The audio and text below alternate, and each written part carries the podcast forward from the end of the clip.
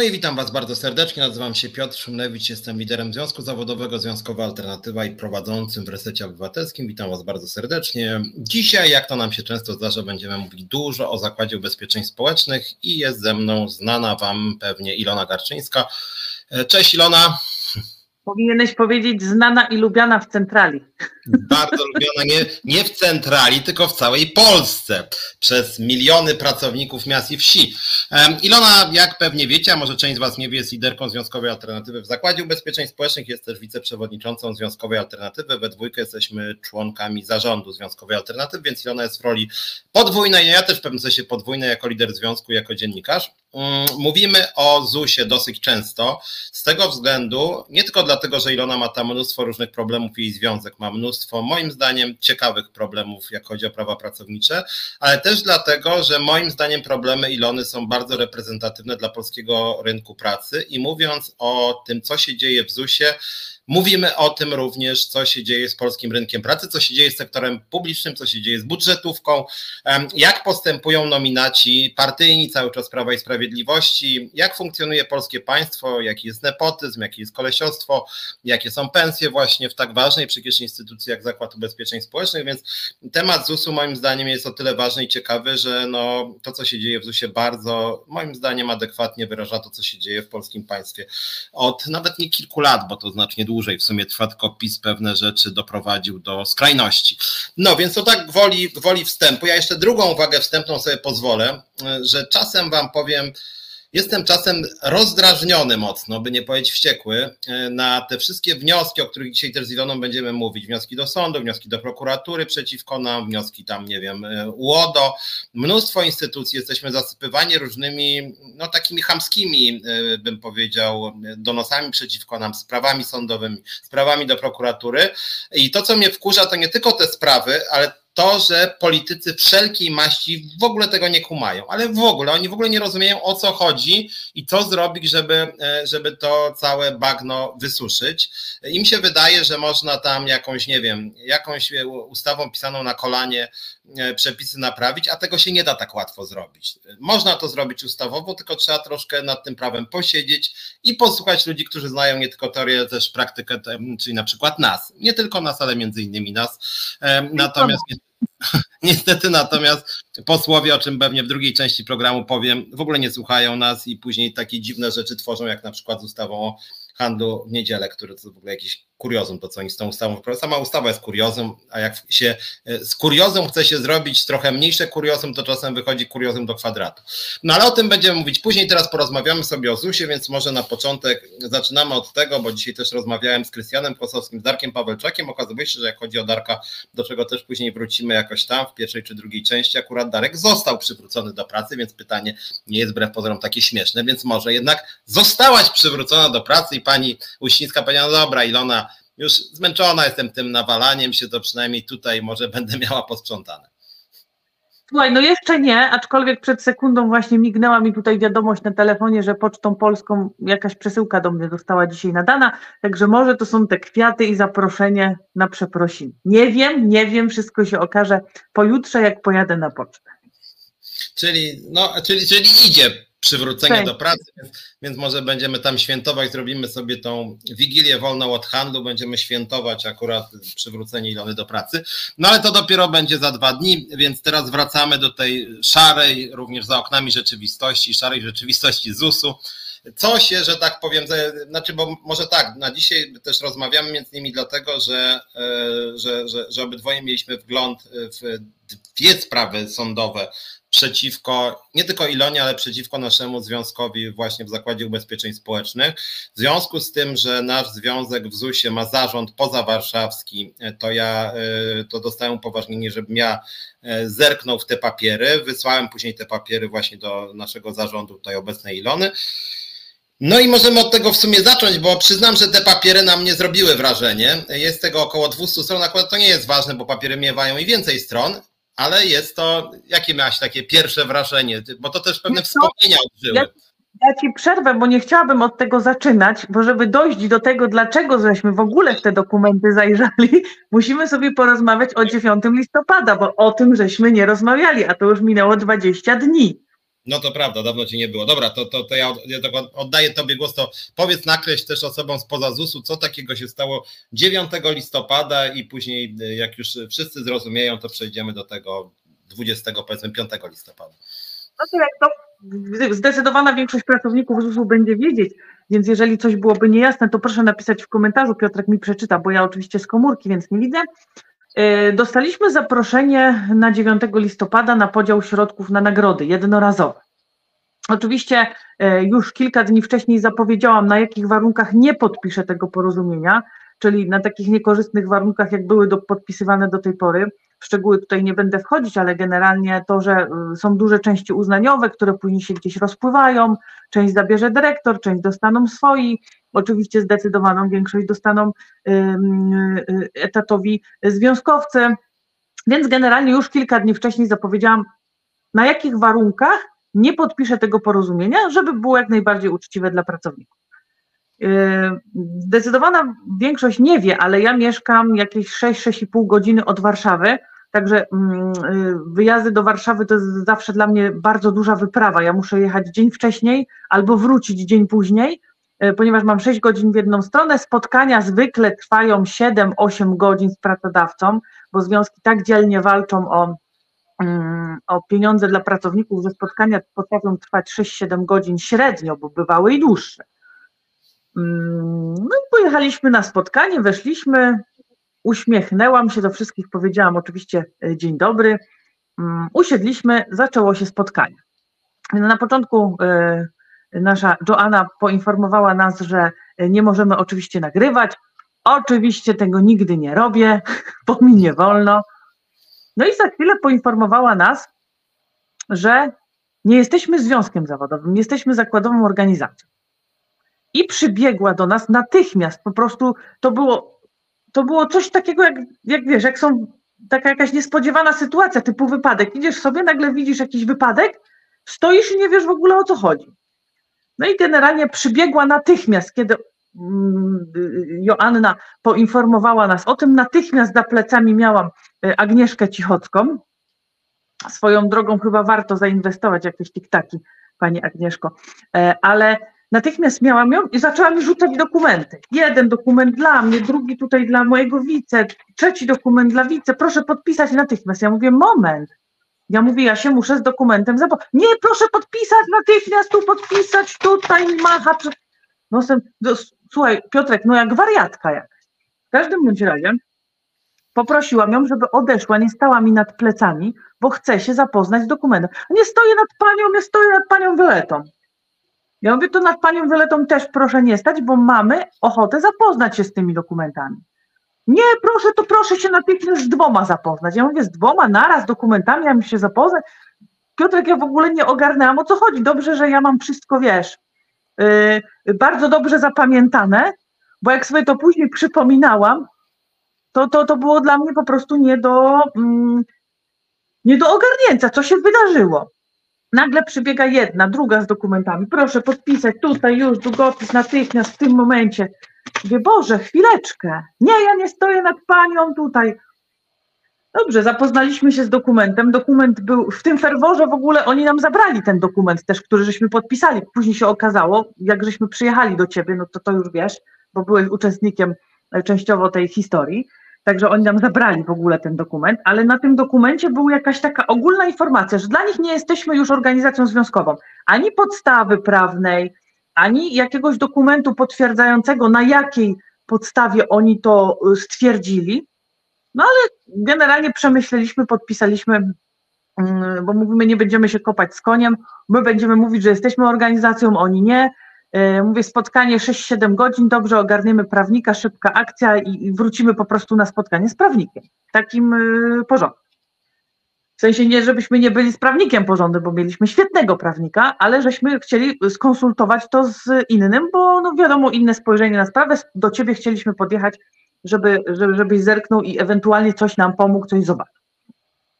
Także żeśmy jeszcze zapytali na tej y, sprawie o co chodzi. Też y, ten nowy dyrektor, pełniący obowiązki dyrektora do spraw legislacyjno-prawnym też jakoś nam mówił na okrętkę. Żadnych konkretów, żadnego dokumentu, coś mówił o sądzie, ale żadnego dokumentu z sądu, żadnej decyzji, żadnego wyroku, no kompletnie nic. Nic, kompletnie nic, po prostu suchy dokument, nie jesteście dla nas organizacją, kropka. Żeśmy generalnie zabrali się, wyszliśmy, pojechaliśmy do ciebie. Już nie będę tutaj y, o szczegółach mówić, co żeśmy u ciebie y, y, dyskutowali, bo to, to, to nie jest w tym momencie ważne i też nie chcę uprzedzać pracodawcy. W każdym bądź razie doszliśmy do wniosku, że to może być jakaś, może jakieś nasze niedopatrzenie, może jakiś nasz błąd, no żeśmy do końca nie wiedzieli co, no bo nie wiemy. Żeśmy złożyli, napisaliśmy informację do sądu, bo to nam jakoś tam przyszło pierwsze na myśl, że składamy wniosek o sprawdzenie liczebności, chociaż podkreślam tutaj dla wszystkich, taki wniosek o sprawdzenie liczebności wysyłamy do sądu co pół roku, bo pracodawca co pół roku zgłasza do nas zastrzeżenia, także to nie jest to, że myśmy nie złożyli wniosku o liczebność, że żeśmy czegoś nie wysłali do sądu, że nas było yy, mniej niż żeśmy założyli. Nie, absolutnie nie. Ja wielokrotnie podkreślałam, że zawsze do, do pracodawcy przekazuje informacje o mniejszej ilości członków, bo tak jest dla nas bezpieczniej. Gdyby na przykład ktoś uznał, że on jednak nie jest w naszym związku, że nie wiem, deklaracja jest nieczytelna, przelew był na 8,50, a nie na 8 zł. No różne są sytuacje, także zawsze mniej. Także przyjechaliśmy na spotkanie z powrotem, żeby wejść już na to spotkanie i żeby dyskutować, i okazało się, że po dwóch i pół godziny spotkanie się skończyło. Jak nigdy jak nigdy, proszę Państwa.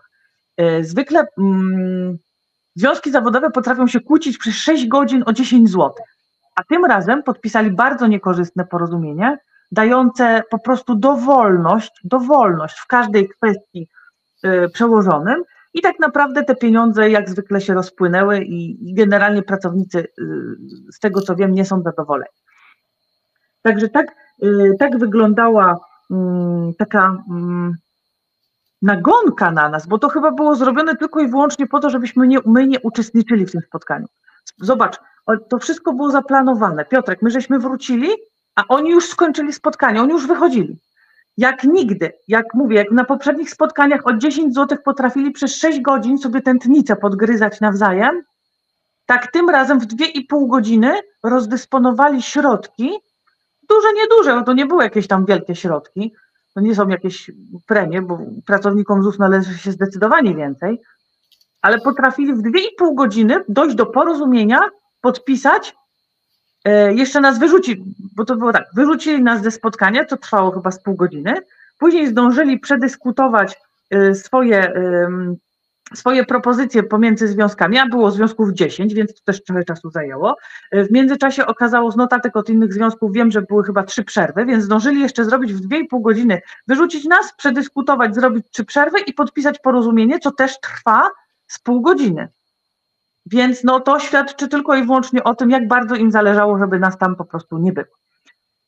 No i wróciliśmy na spotkanie, przedstawiliśmy dokument, że, e, bo tylko to nam przyszło wtedy na myśl, że złożyliśmy e, pismo do sądu o, o stwierdzenie, o przeliczenie nas i nagle jesteśmy z powrotem organizacją związkową. Pomimo tego, że pracodawca w lipcu dostał ode mnie potwierdzenie złożenia wniosku do sądu. To nagle te. I teraz tak. Pracodawca stwierdził, że nie mógł nam, nas wcześniej o tym poinformować, bo dowiedział się godzinę przed spotkaniem o tym, że nie jesteśmy organizacją związkową. Od kogo się dowiedział? Niestety tego do dzisiaj nie wiemy. Dlaczego się dowiedział? Nie mamy zielonego pojęcia. Jeszcze nam pracodawca nie odpowiedział, bo też żeśmy wystąpili, żeby nam po prostu powiedział, na jakiej podstawie prawnej, czy też na podstawie jakich dokumentów tak stwierdził. Ale mamy już dowody, że wiedział dużo wcześniej niż, godzinę wcześniej, więc to było zrobione specjalnie, żeby, żeby, żeby tak, żebym ja musiała się wybrać w podróż, żeby wiceprzewodniczący musieli się wybrać w podróż i żeby narazić Zakład Ubezpieczeń Społecznych na niepotrzebne koszty.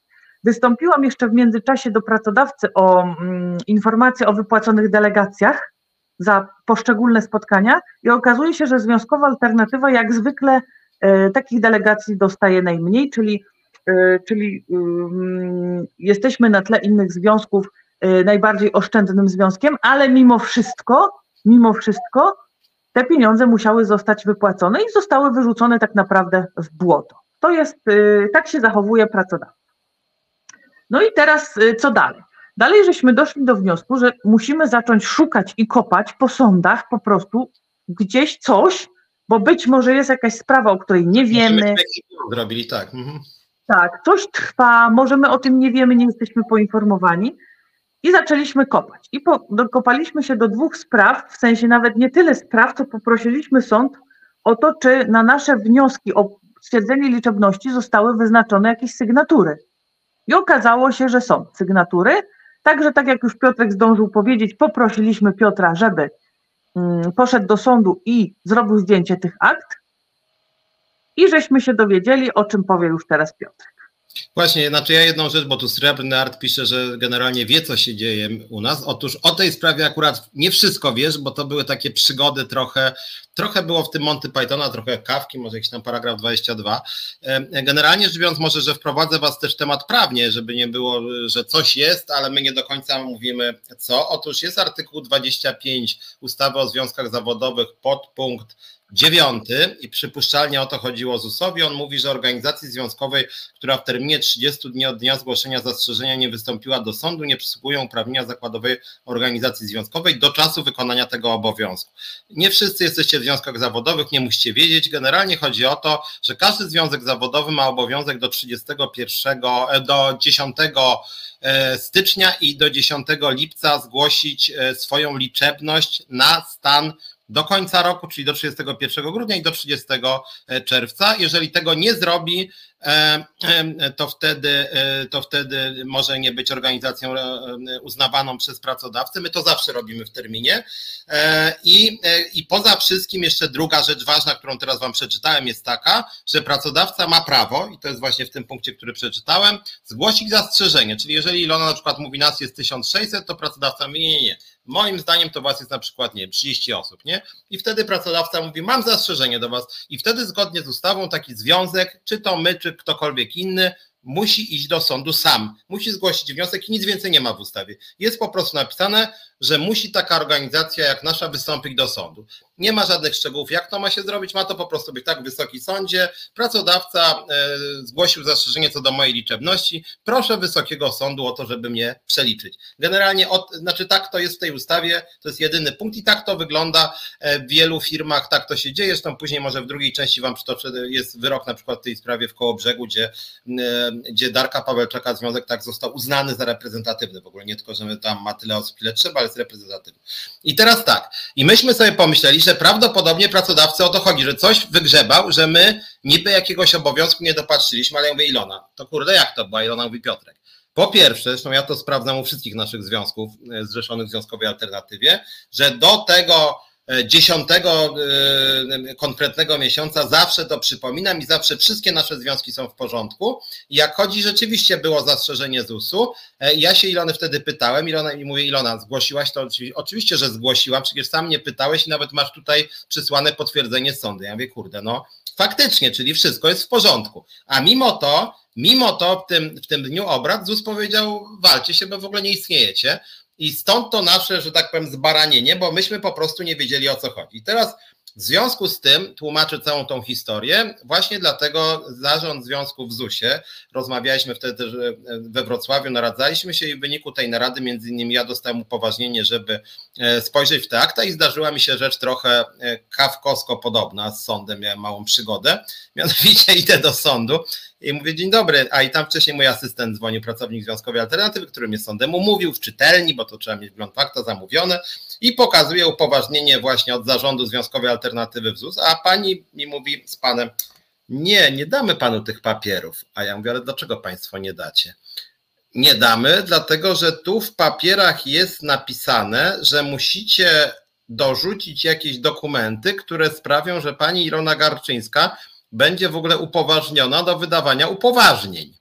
A ja mówię, no dobrze, ale jakie papiery ma zgłosić pani Ilona Garczyńska, żebym ja mógł zobaczyć te papiery? A oni mówią, no to jest właśnie w tych papierach. No więc ja mówię, to jakim cudem my mamy wiedzieć, co ma złożyć pani Ilona Garczyńska, skoro papiery, żebyśmy zobaczyli te papiery, no to my się musimy, musielibyśmy się dowiedzieć, czego sąd, wysoki sąd sobie życzy więc to jest, że tak powiem, no, kręcenie się w kółko, tak? Warunkiem wglądu w papiery jest to, żebyśmy wiedzieli, co jest w papierach, do których nie chcą nas dopuścić. No i sąd odmówił, w związku z tym ja jednak jestem człowiekiem upartym, więc padłem na nowy pomysł, że dostanę te papiery nie na mocy upoważnienia zarządu Związkowej Alternatywy w ZUS, tylko długopisem w sądzie napisałem pismo, w którym zwróciłem się z prośbą do Wysokiego Sądu o wgląd w papiery, jako po prostu szef całej Związkowej Alternatywy, który na swoim e, KRS-ie, tak właśnie, wiceprzewodnicząca nie, nie może upoważnić swojego szefa, nie może upoważnić, dlatego że w papierach, do których chce upoważnić swojego szefa, jest coś, co zakazuje jej upoważniania. Więc nie chcieli, to było zupełnie bez sensu. No ale okazało się, słuchajcie, że ja y, de facto napisałem, powołałem się na swój wielki autorytet szefowski, no i sąd wymiekł, uznał, że jak ja jestem szefem centrali i Związkowa Alternatywa w ZUS jest na e, KRS-ie centrali, to oni się zgodzili. Tak na marginesie w KRS-ie Ilona również jest e, przedstawicielką zarządu głównego. W związku z tym, no też jakby dziwię się, że, że sąd takie papiery stwarzał. W każdym bądź razie do tych papierów się dostałem. I od razu Wam powiem jedną rzecz. Ilona, skoryguj mnie, jak inaczej te papiery e, odczytujesz, bo ich jest 200 stron i my je mamy od niedawna. W związku z tym być może e, też na bieżąco mamy trochę, e, jakby, może nie inne wnioski, a szersze. Otóż to są nawet nie dwie sprawy, a w zasadzie trzy sprawy w dwóch, dwóch numerach akt. To znaczy, chodzi o to w tych papierach, że ZUS trzykrotnie, już on to robi właśnie co pół roku, ale w tych aktach są trzykrotne wnioski o przeliczenie nas na mocy tego artykułu, który Wam przeczytałem. Czyli trzykrotnie ZUS zgłosił zastrzeżenie co do naszej liczebności. Według mojej wiedzy jakoś dziwnym trafem nie wnosi zastrzeżeń do innych związków zawodowych, no ale w każdym razie do nas się uparł, że wnosi. E, pierwszy to był w ogóle już dwa lata temu. E, pozostałe dwa w jednym numerze akt sprawy dotyczyły e, tego ostatniego 30 czerwca 2023, czyli my do 10 lipca to mieliśmy złożyć i pół roku wcześniej, czyli 31 grudnia 2022 do 10 stycznia. W obydwu tych sprawach są załączone e, skądinąd pisma Ilony, która dokładnie w terminie poinformowała o liczebności związku i w terminie e, również zgłosiła sprawę do sądu. Są i to jest w aktach. E, I w tej trzeciej sprawie również w terminie Ilona zgłosiła, chociaż ta trzecia sprawa jest ciekawsza i może o niej też za chwilę powiem, bo ta trzecia sprawa jest chyba najbardziej surrealistyczna, ta, która dotyczy przeliczenia sprzed ponad dwóch lat, kiedy cię zwalniano dyscyplinarnie. Niecałych dwóch lat. E, więc natomiast jeśli chodzi, żebyśmy nie wyszli z tego wątku e, tych negocjacji na początku listopada, słuchajcie, przejrzałem dokładnie te akta. Ja muszę przyznać, tutaj na pewno nas ogląda jakaś pani Uścińska czy jakiś pan Żebrowski, to może panie Pawle, bo pewnie on ogląda. Panie Pawle, więc ja może jakby dostaniecie też to drogą formalną, ale ja może na, poprzez media, że tak powiem, się spytam, na jakiej podstawie wyście nie wpuścili naszych przedstawicieli, nasze rozmowy, bo ja te akta przeglądałem dwukrotnie i tam nie ma takiej podstawy prawnej, to znaczy e, przeliczenie związku e, to ostatnie z dnia 30 czerwca 2023 E, Ilona zgłosiła sprawę zgodnie z ustawą, zgodnie z ustawą, którą wam przeczytałem, do sądu. W ustawie jest zapisane, że, e, że, że, że, że w momencie, kiedy związek w ciągu 30 dni zgłasza zastrzeżenia, to przysługują mu wszystkie uprawnienia, czyli nie można uznać, że on jest niebyły, nie ma uprawnień, i nie ma żadnej decyzji sądu w tej sprawie, jak chodzi o tego 30 czerwca. Przynajmniej ja się z niczym takim nie spotkałem. W związku z tym ta decyzja o odmowie e, dopuszczenia do rozmów moim zdaniem jest całkowicie bezprawna. E, tak, e, a i tam jest, pewnie zwróciłaś uwagę tam, bo, bo w takich aktach są również daty, kiedy strony, że tak powiem, przyglądają się sprawie. Więc tam jest na przykład mhm. data, że ja się przyglądałem te pięć dni temu. Z tego co pamiętam, ZUS miał chyba ostatni wgląd w akta sprawy, jeśli dobrze, chyba w lipcu, chyba w lipcu. Dobrze pamiętam i później już nie. Więc jeżeli cokolwiek w ogóle ZUS wiedział, to to było w lipcu. Mamy, według mojej wiedzy, koniec listopada, rozmowy były na początku listopada. Więc jeżeli na podstawie akt ZUS nie dopuścił nas, naszego związku do rozmów, to powinien odebrać nam uprawnienia w lipcu 2023. Natomiast zapraszając obecną tu Garczyńską Ilonę na rozmowy, no to de facto no można powiedzieć, naraził ZUS na straty, ponieważ zaprosił przedstawicielkę związku pozbawionego uprawnień do rozmów, zgodnie ze swoją logiką. Więc no ja muszę. straty, bo y, ZUS mi nie płaci delegacji, także. Mm, Także okay. że po prostu mogę się tak darmo przejechać w tej z powrotem. No tak, bo ja lubię... Drugiej, ale z drugiej strony wprowadził w błąd w związek i no, no, no, zaprosił zarząd związku do udziału w rozmowach. Stąd to nie był przecież osta- jedyne rozmowy od, lipca. To wszystko jest zrobione złośliwie.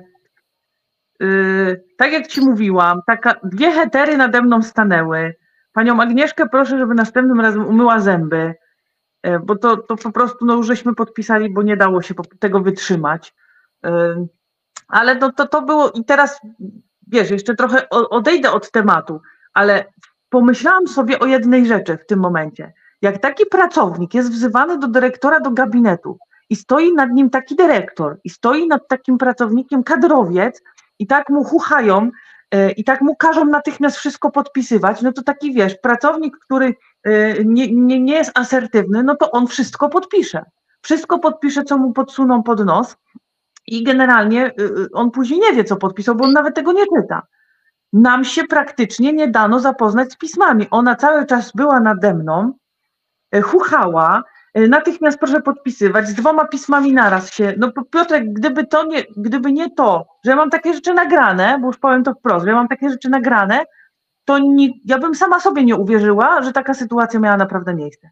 Bo jak taka, takie dwie hetery nad tobą staną, no to, to jeszcze dobrze, że jestem asertywna, no bo inny człowiek to by wziął, podpisał grzecznie i aha, no to do widzenia. A tu jeszcze zdążyliśmy dopytać, wiesz, podjechać do ciebie i tak dalej, i tak dalej. No, ale wracając do tego, no to było po prostu zrobione złośliwie i, i, i, i chamsko, no ale no, taki mamy rząd, a jaki mamy rząd, takich mamy nominatów partyjnych. I tak się po prostu e, takie wsioki e, zachowują, no to, to, to, to, to inaczej tego niestety nie można nazwać. Pewnie zaraz dostanę kolejny powód, bo pozew, że powiedziałam, że są wsiokami, no tak jesteście, słowa wam z butów wystaje i tyle. No natomiast ja bym chciał jeszcze, bo bo ja powtarzam do ludzi z ZUS-u, tych zarządów, którzy nas oglądają, naprawdę przedstawcie dokumenty, na mocy których nie wpuściliście naszego związku na obrady. Moim zdaniem to było całkowicie bezprawne. Tego w tych papierach sądowych nie ma.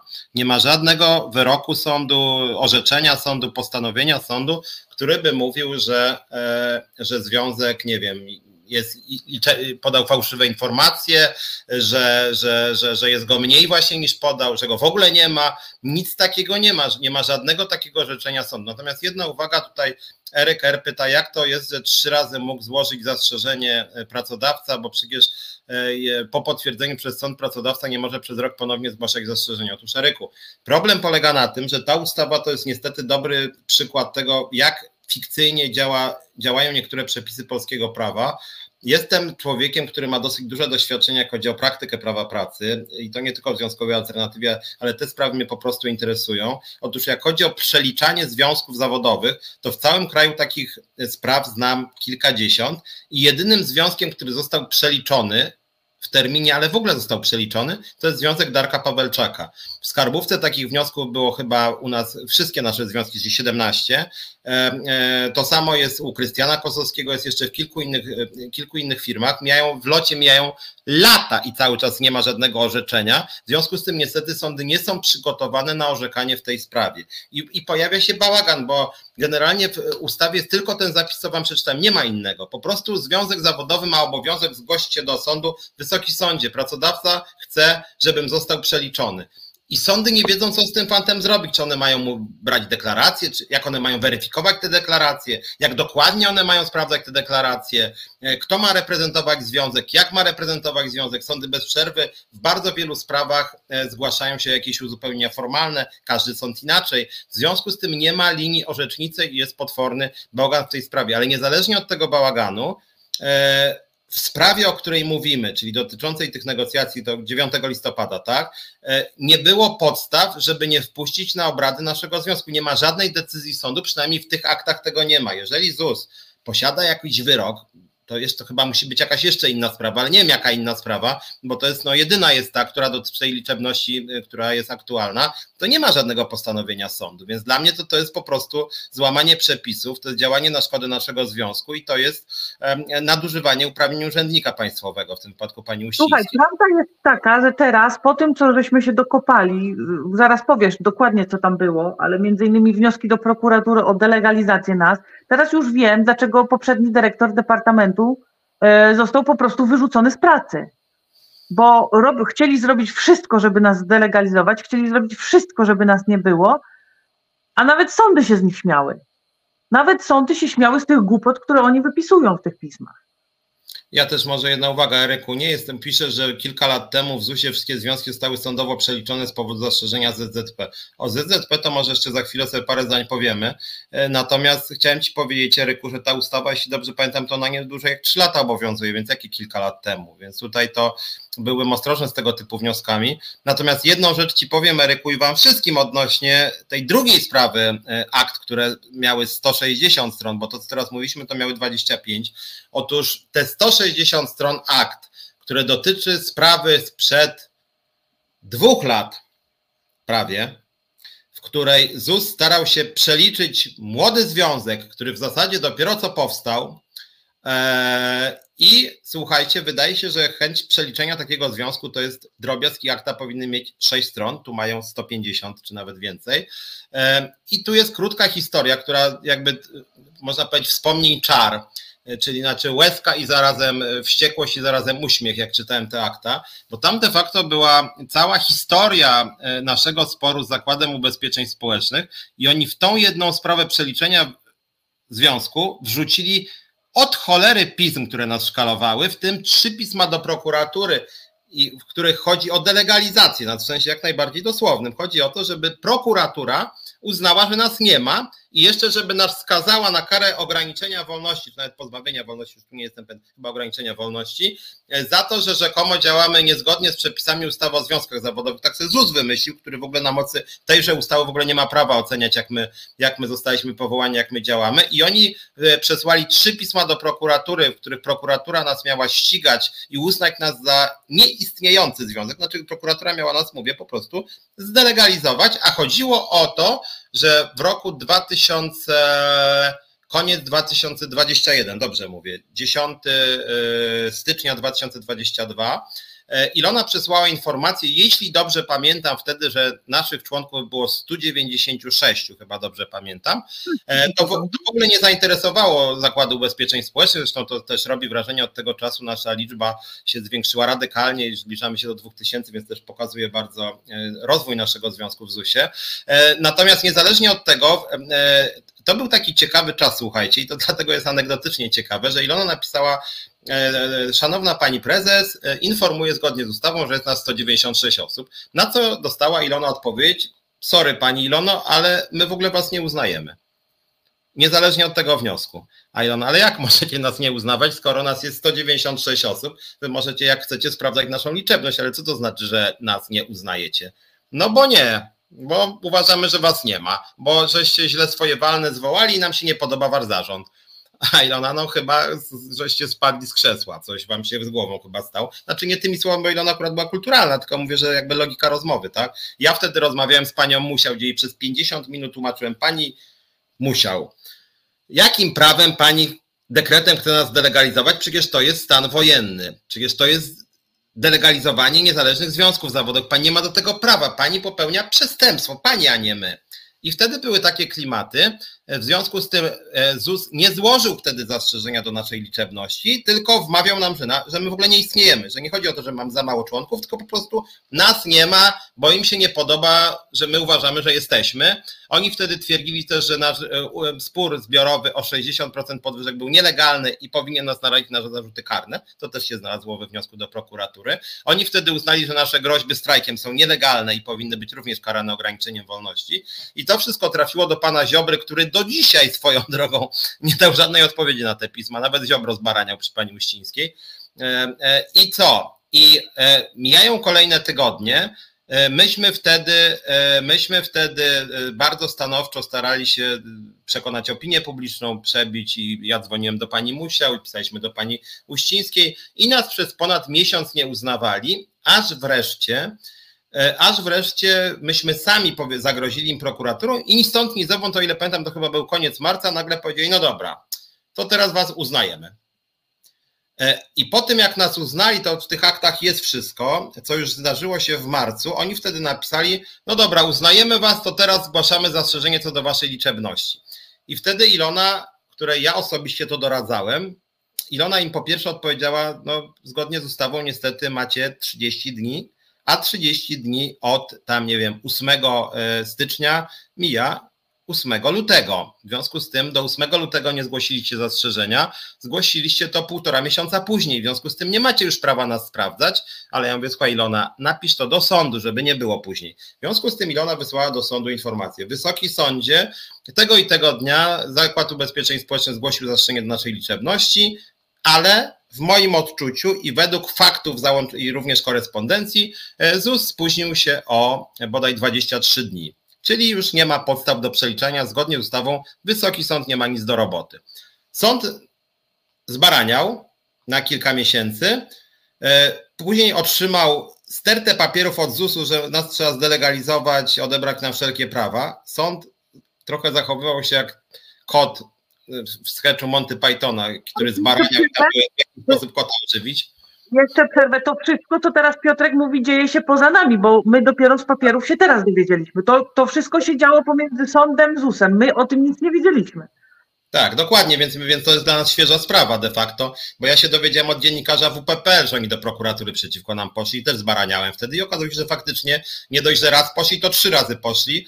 E, prokuratura zbaraniała, nic do dzisiaj nie, żadnej odpowiedzi. Sąd zbaraniał e, i również tak jak i sąd się patrzył, dostał 100 pism od ZUS-u o tym, że jesteśmy nielegalni, straszni, wstrętni, że nie powinniśmy istnieć, że spór zbiorowy nielegalny.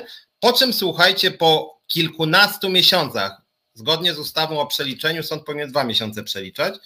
Sąd po kilkunastu miesiącach napisał, że umarza sprawę. I koniec. I ZUS na podstawie tego, że sąd umorzył sprawę, a naszym zdaniem słusznie umorzył, bo nie było co badać. Jeżeli, się, e, jeżeli nastąpiło spóźnienie o 23 dni, jeżeli ZUS się spóźnił z tym wnioskiem, to nie ma podstaw, żeby tego badać. A ZUS uznał samowolnie, że to oznacza, że sąd się z nimi zgadza.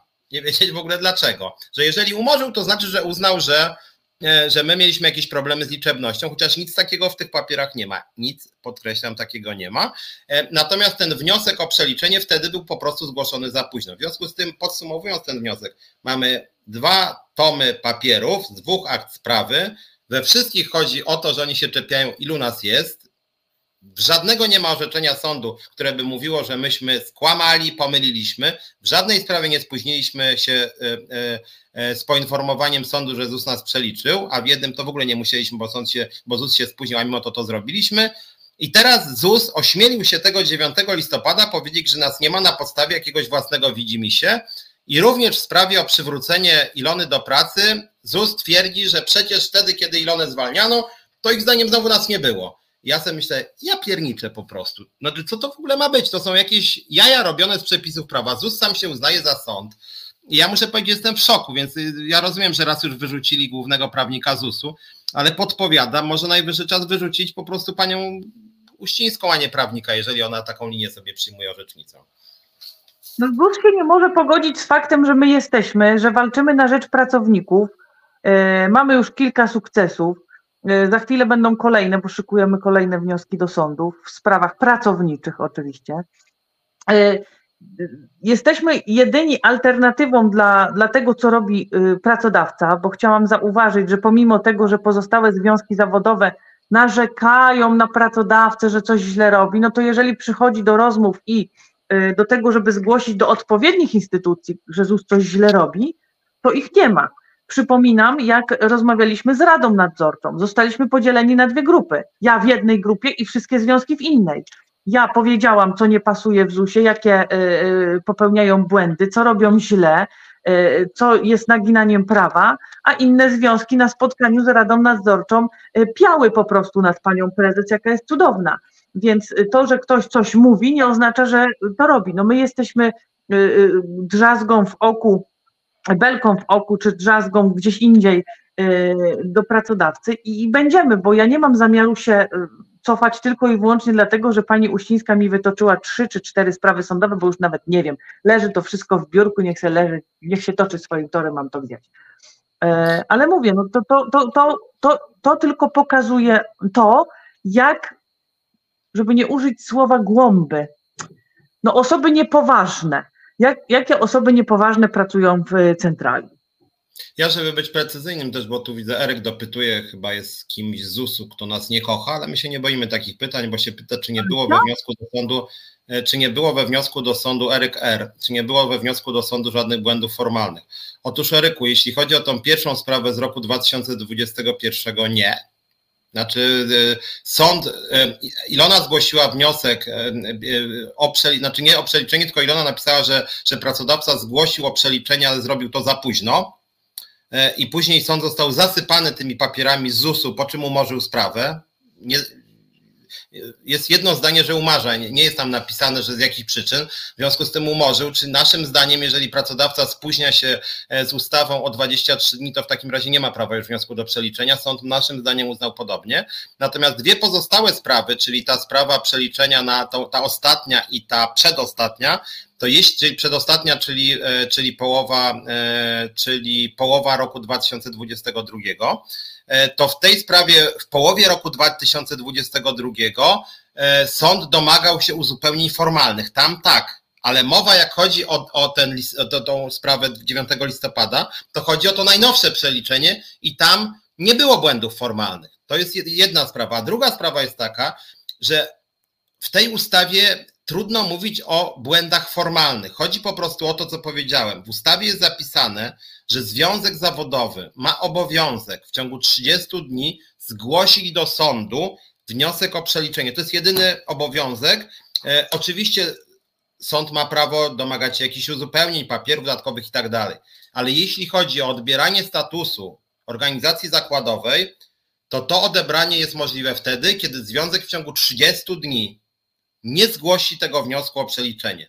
Cała reszta to już jest kwestia postępowania, interpretacji i jeżeli by sąd miał uznać, że my okłamaliśmy, że nie wiem, że nas nie ma, to sąd powinien w orzeczeniu zgodnie z przepisami, postanowieniu napisać decyzją z dnia tego i tego, sąd taki i taki uznaje, że związkowa alternatywa w ZUS-ie, nie wiem, wprowadziła w błąd pracodawcę, albo związkowa alternatywa w ZUS-ie w związku z powyższym nie ma uprawnień organizacji zakładowej, nie ma takiego wyroku. Nie ma takiego wyroku, natomiast. Ani decyzji sądu, to też jest ważne. Ani wyroku, decyzji tak. sądu, postanowienia, kompletnie nic.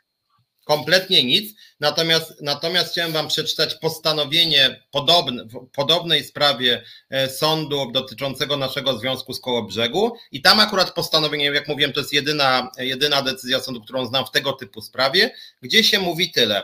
E, ustalamy, e, sąd postanawia ustalić, że liczba członków wnioskodawcy Związku Zawodowego Związkowa, Związku Zawodowego Kierowców Związkowa Alternatywa w Komunikacji Miejskiej zatrudnionych u uczestnika komunikacja miejska w Kołobrzegu objętego działaniem wnioskodawcy na dzień 30 czerwca 2023 e, wynosiła 15 e, osób e, i później i później jest uzasadnienie, które też jest rozbudowaną wersją, że tak powiem, postanowienia, gdzie się mówi, że, że o, tu jest, sąd zważył, co następuje. No i tam jest opis przepisów, i później jest napisane, że wnioskodawca wykazał zgodnie z swoim żądaniem ilość osób będących członkami związku, którzy są zatrudnieni. A następnie też e, sąd powiedział, że wniosek, stwierdzenie pracodawcy o tym, że związku nie ma, jest kompletnie bezzasadne. Więc tu mamy konkretny wniosek i konkretną decyzję sądu. Tu sąd mówi, związek jest i co więcej, tu jest też napisane w tej decyzji, że związek jest reprezentatywny. Jeżeli sąd chciałby orzec inaczej, na przykład związku nie ma, albo związek nie jest reprezentatywny, to powinno być postanowienie sądu. Związkowa alternatywa w ZUS-ie, czy tam w koło brzegu, na przykład jest niereprezentatywna, i wprowadza, wprowadziła w błąd pracodawcę. Nie ma takiego wyroku, nie ma takiej decyzji, więc, więc chciałem Wam jakby bardzo stanowczo o tym powiedzieć, że ZUS nie ma żadnej podstawy prawnej, e, jeżeli, jeżeli, e, jeżeli ZUS nam czegoś zakazuje, jeżeli ZUS nam, nie wiem, uznaje, że nas nie ma, że nie mamy uprawnień organizacji zakładowej, to ZUS to robi wyłącznie na podstawie swojej interpretacji przepisów. Krótko mówiąc, ZUS sam siebie czyni sądem, co naszym zdaniem jest niezgodne z prawem. Nie ma takich podstaw prawnych. Nie pierwszy, nie pierwszy i pewnie nie ostatni raz.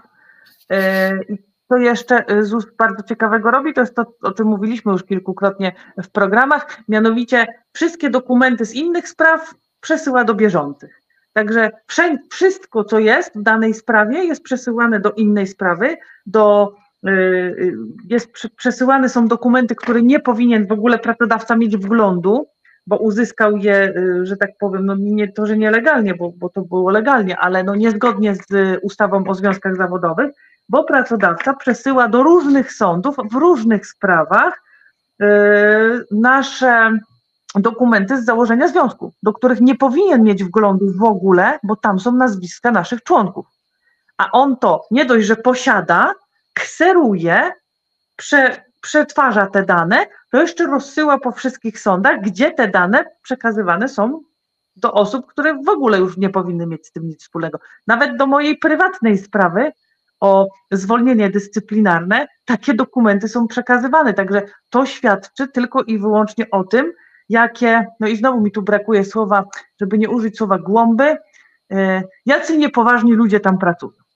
Znaczy jacy też moim zdaniem mający złą wolę po prostu, bo ja też zeznawałem niedawno w sprawie właśnie e, obecnej tu Ilony Garczyńskiej, jej zwolnienia dyscyplinarnego. Ja między innymi o tym sądowi mówiłem, że tu jest po prostu strasznie dużo złej woli, czyli to jest taka metoda mm, pozywania o wszystko, licząc, że my nie będzie nas stać na prawnika, że zrobimy jakiś błąd, że jakiegoś terminu nie dopatrzymy i w momencie, kiedy im się, nie wiem, taka armia, no, polityka, że tak powiem, Stalina, czyli wysłać 20 milionów ludzi, tam nie wiem, 15 milionów umrze, ale jednak ostatecznie wygramy wojnę. No i generalnie wygrali wojnę wtedy. E, natomiast, e, natomiast tego typu, tego typu działanie wobec pracownika, że oto wysyłamy 50 prawników, wydajemy setki tysięcy złotych po to, żeby trafić tego pracownika jakimś odłamkiem, nawet jak się ma tą broń nie za świeżą, to jednak gdzieś tam może tego pracownika w brzuch trafimy i zacznie krwawić, a może umrze, jak dobrze pójdzie.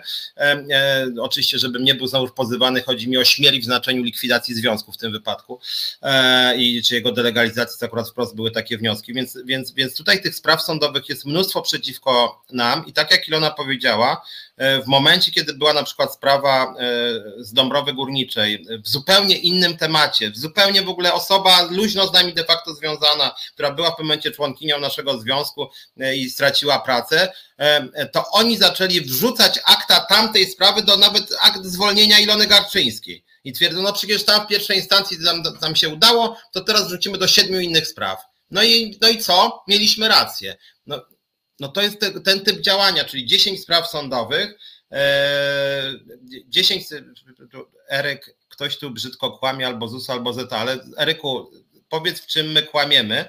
E, jeśli ZUS kłamie, to na piśmie ZUS e, ustnie. Czy mógłbyś przekazać Eryku pismo od ZUS-u, w którym jest konkretny papier, gdzie jest powiedziane na przykład, bo ja się chętnie dowiem, jeżeli masz dostęp do czegoś takiego.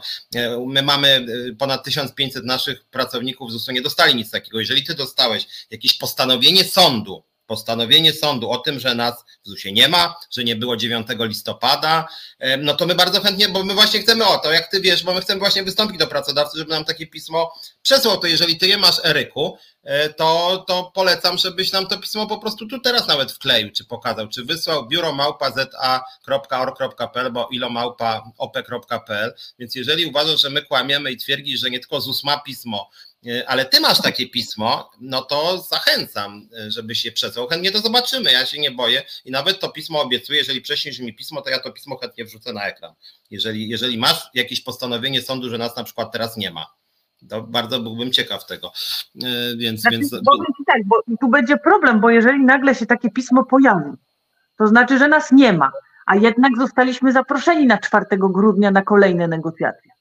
Więc to by się tak wykluczało jakby, że niby nas nie ma, ale jesteśmy. Jestem, nie ma mnie. Zamknęłam oczy, to mnie nie ma, mnie nie widać, nie? No. Tak, więc ja też jestem zdziwiony, bo Eryku, jeżeli uważasz, że, że było jakieś pismo, no, wgląd akta był ostatni e, ze strony ZUS-u, lipiec 2023.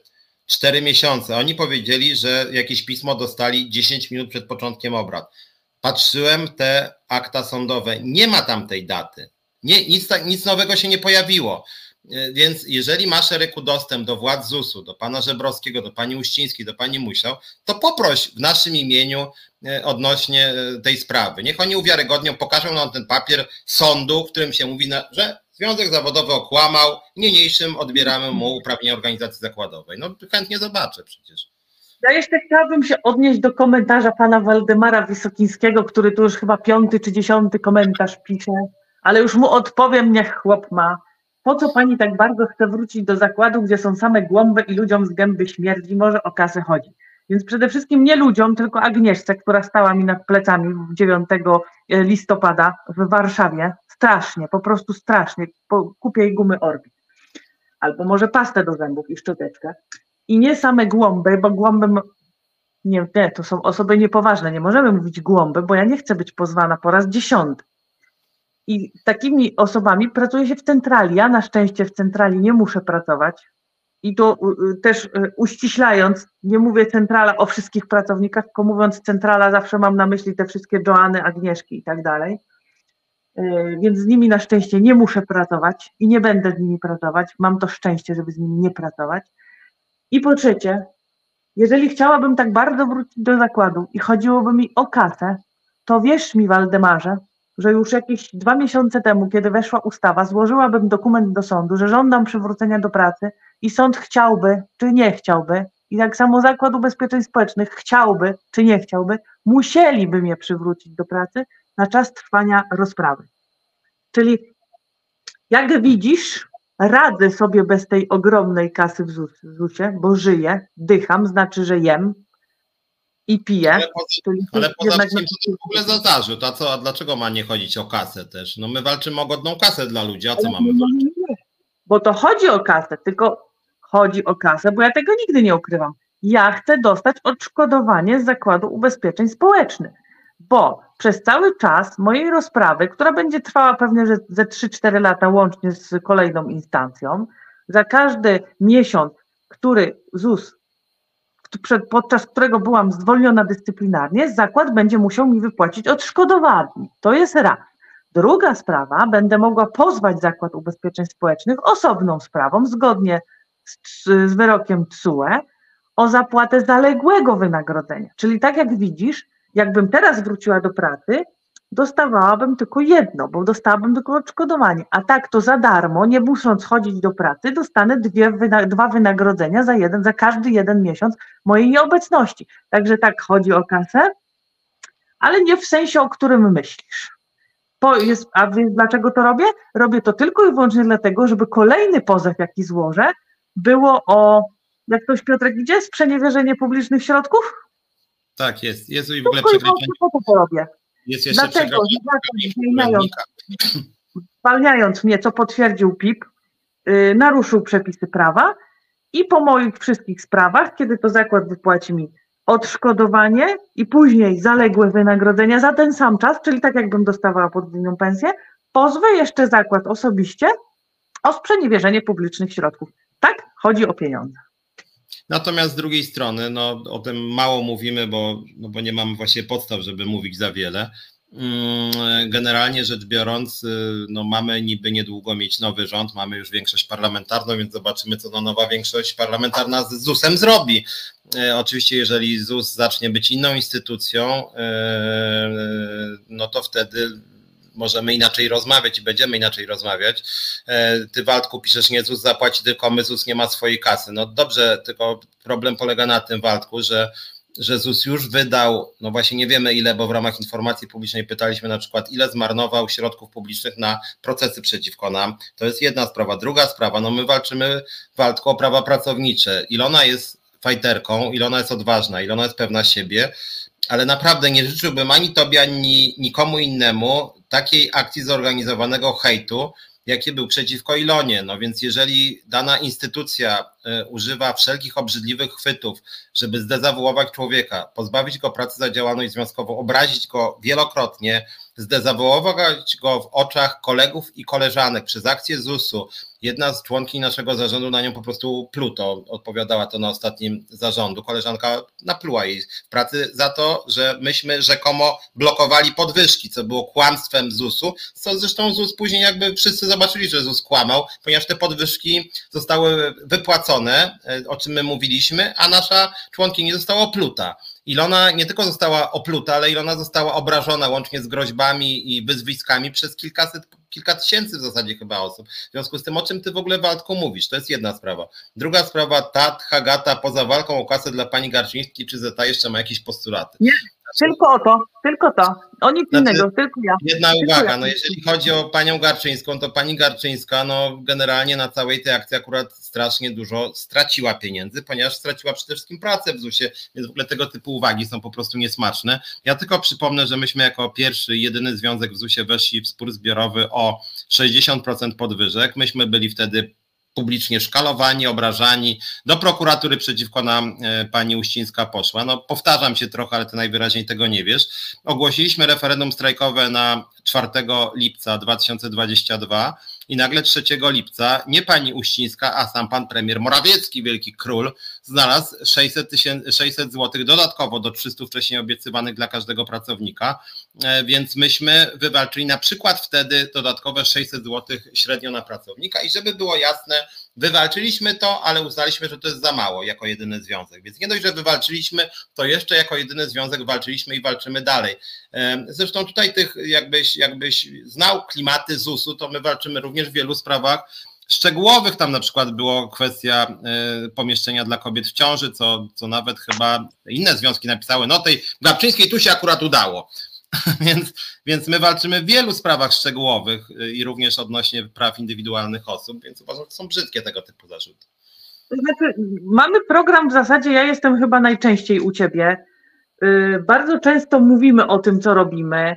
Jesteście na bieżąco. Jako jedyny związek dzielimy się informacjami ze wszystkimi, nie, zam, nie zamykamy się. Ostatnio może tak, bo pewnych informacji nie będziemy przekazywać, ale jako jedyny związek dzielimy się z Wami o tym, co się dzieje w zakładzie, co robimy, jakie mamy sprawy. Dzisiejszy program poświęcony jest właśnie patologiom i sprawom. Mm, w poprzednich iluś programach mówimy, co robimy. Mamy mieli, zrobiliśmy drugie referendum. Niestety nie wyszło, ale uznajemy je za sukces, ponieważ zagłosowało yy, po prostu przeogromna ilość osób, no, do, do połowy nam dużo nie brakowało. Kolejne referendum planujemy reasumpcję na luty, czy się komuś to podoba, czy nie, tak będziemy robić reasumpcję, tak wiemy, że to jest nielegalne, nie możemy, nic nam nie wolno, tak wszystko, wiemy to wszystko, także w lutym będziemy robić reasumpcję referendum. Mamy pełno y, spraw takich y, mniejszych w oddziałach i tak dalej, ale zawsze się musi pojawić jakaś taka gata, czy poza walką o kasę dla pani Garczyńskiej ZA ma jeszcze jakieś postulaty. Nie, nie mamy. Tylko liczy się, liczą się pieniądze dla mnie. Wszystkie wyprowadziłam ze związku, wszystkie składki sprzeniewierzyłam, właśnie siedzę na Malediwach, piję drinka i leżę w hamaku. Także proszę mi nie Jakoś all inclusive ci oferowali jakby takiej upodobniające do Polski. I podzielili mnie. Jest jeszcze jedna sprawa, o której ja trochę, trochę mówiłem, to jest kwestia Związku Zawodowego Pracowników Zakładu Ubezpieczeń Społecznych, czyli Związku Zrzeszonego w OPZZ, Ogólnym Porozumieniu Związków Zawodowych. Ja wam muszę powiedzieć, że zawsze ta organizacja bardzo mnie dziwiła, bo to jest chyba jeden ja nie mówię, ogóle związków jest w Polsce dużo, ale z tych dużych związków zawodowych, działających w dużych instytucjach, to jest chyba jeden z najgorszych związków zawodowych w Polsce. E, strasznie bierny, strasznie podporządkowany pracodawcy. Wydaje mi się, że gorszy nawet od Solidarności pana e, Piotra Dudy i również gorszy od Solidarności w ZUS-ie, nie żebym chwalił ten Związek Solidarności w ZUS-ie, który też jest dość beznadziejny, e, ale jeśli chodzi o panią Beatę Wójcik, to jest jakieś, przepraszam za określenie, ale jakieś wyjątkowe dno.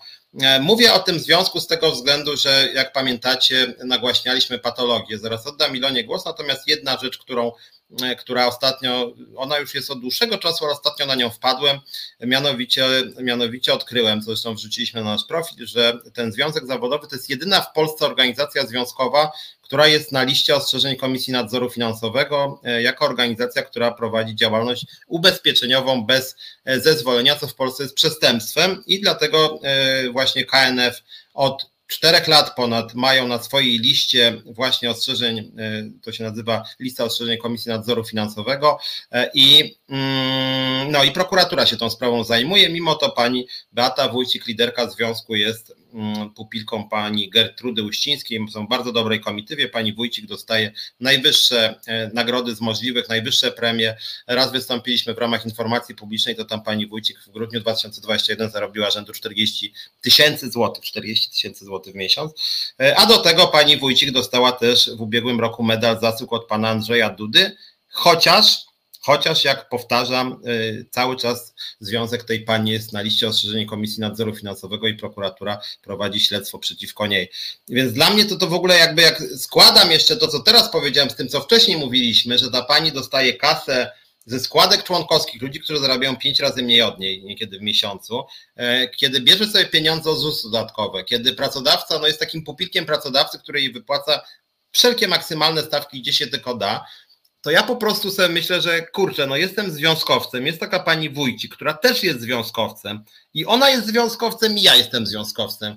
I cholera mnie bierze, że są takie osoby jak pani Wójci, która po prostu psuje mi wizerunek jako związkowcowi, bo, no bo to jest wyjątkowo szkaradne, jak ten związek y, działa, więc to, to też nie wiem.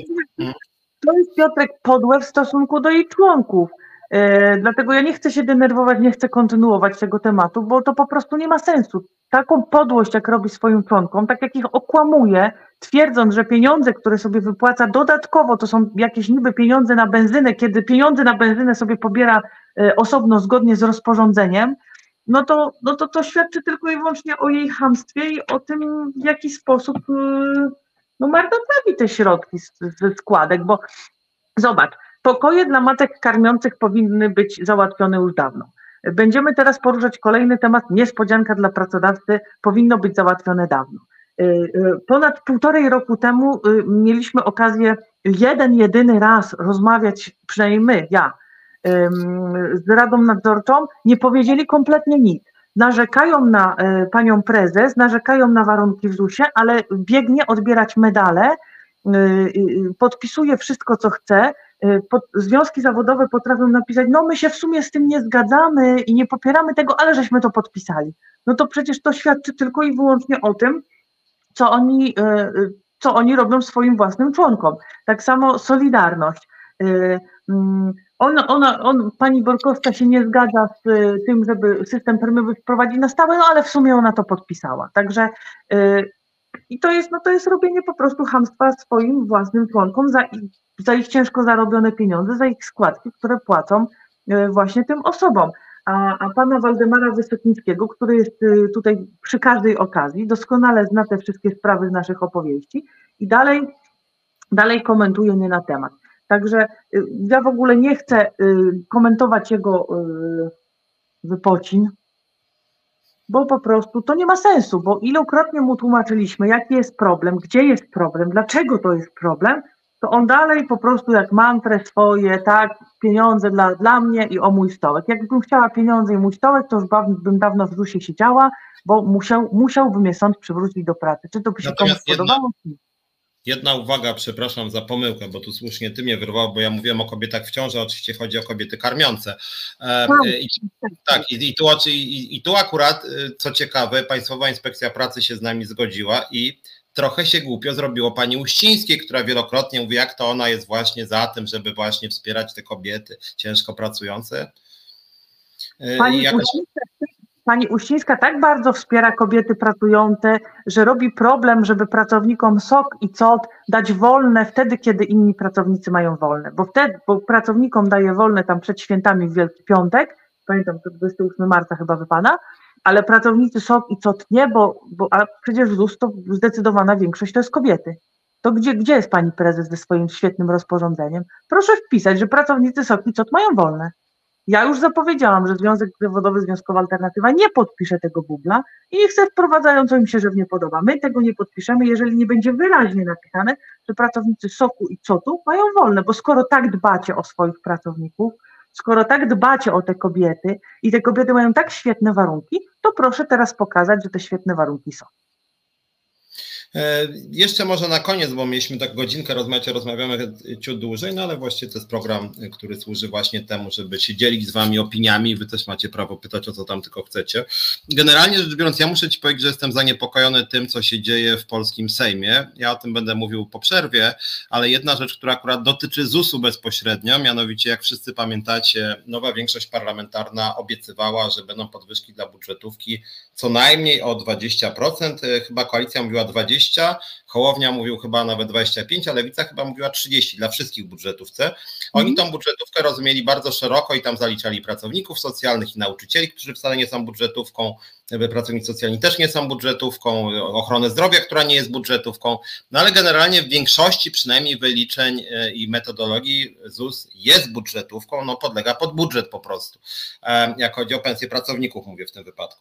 E, w związku z tym, w związku z tym ja muszę Wam powiedzieć, że zacząłem się trochę stresować i odnośnie skarbówki, odnośnie ZUS-u, odnośnie urzędów wojewódzkich, tam gdzie generalnie są nasze związki, odnośnie telefonu 112 też mamy związek, który też się zaczyna tego bać, że tak było głośno o tych 20%, Tymczasem no coś w ostatnich dwóch tygodniach zaczęło szwankować, bo najpierw tak się tym chwalili, a teraz tak, tu puścili tam o, o pielęgniarkach, dzisiaj była wstępnie dyskutowana. Ja nie chcę wygrywać pielęgniarek przeciwko budżetówce. Pielęgniarka to akurat nie jest budżetówka. Chodzi mi tylko o to, że, że słyszałem od wielu polityków i koalicji lewicy, że i hołowni, że to będzie jedna z pierwszych spraw, a tymczasem mam wrażenie, że ten temat w ogóle ucichł i, po, i dzielę się z wami, z tobą Ilona, takim lękiem, że ostatecznie zostanie to, co zapowiadał pan Mateusz Morawiecki, czyli 6,6%, czyli w zasadzie na granicy inflacji albo jeszcze mniej i może jakieś uzupełnienie w postaci nagrody.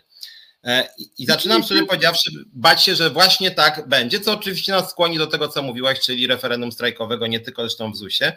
No ale mam takie obawy, więc pytam się też, jakie są nastroje w ZUS-ie i jak to ludzie widzą i słyszą.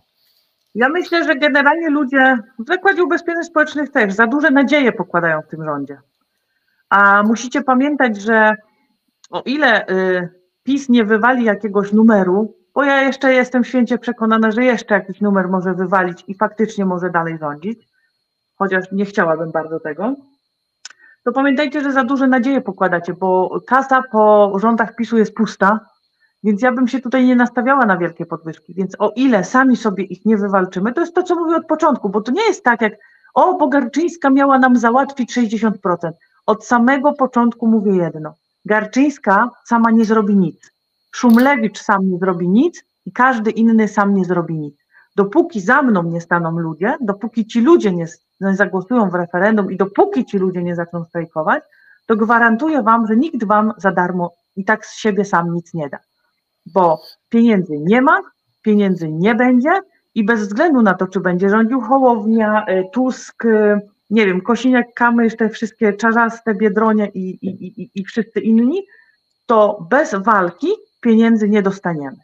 I będziecie mieli tak, jak y, będzie się działo tak, jak do tej pory, czyli będziecie mieli obiecywane przez związki, a jeszcze wytrzymajcie, a my napiszemy, a zobaczcie, napisaliśmy, a ci nam odpisali że, y, że, nie, że, że, że to nie do nich. Tak, taki cyrk zrobił jak ostatnio, że y, y, związki zawodowe wysłały do jakiegoś ministerstwa, ministerstwo powiedziało, że to w sumie to nie do nich, proszę sobie wysłać gdzieś indziej, tam ci in, inni powiedzieli, że to nie do nich, że proszę odesłać do ministerstwa. I jak sobie grali w ping-ponga. I to będzie dokładnie to samo, a członkowie tych związków będą w to wierzyć i tylko tą głową latać za tą piłeczką i przerzucanie się pismami, a przerzucanie się pismami nic nie da, bo tylko i wyłącznie realna groźba strajku może, y, co zresztą pokazaliśmy, bo jako jedyny związek od wielu, wielu lat żeśmy zorganizowali referendum i blisko było do strajku, czego żałuję, że się nie udało, to pokazaliśmy właśnie my, ten najmniejszy, najgorszy związek, że da się i pieniądze można wydrapać,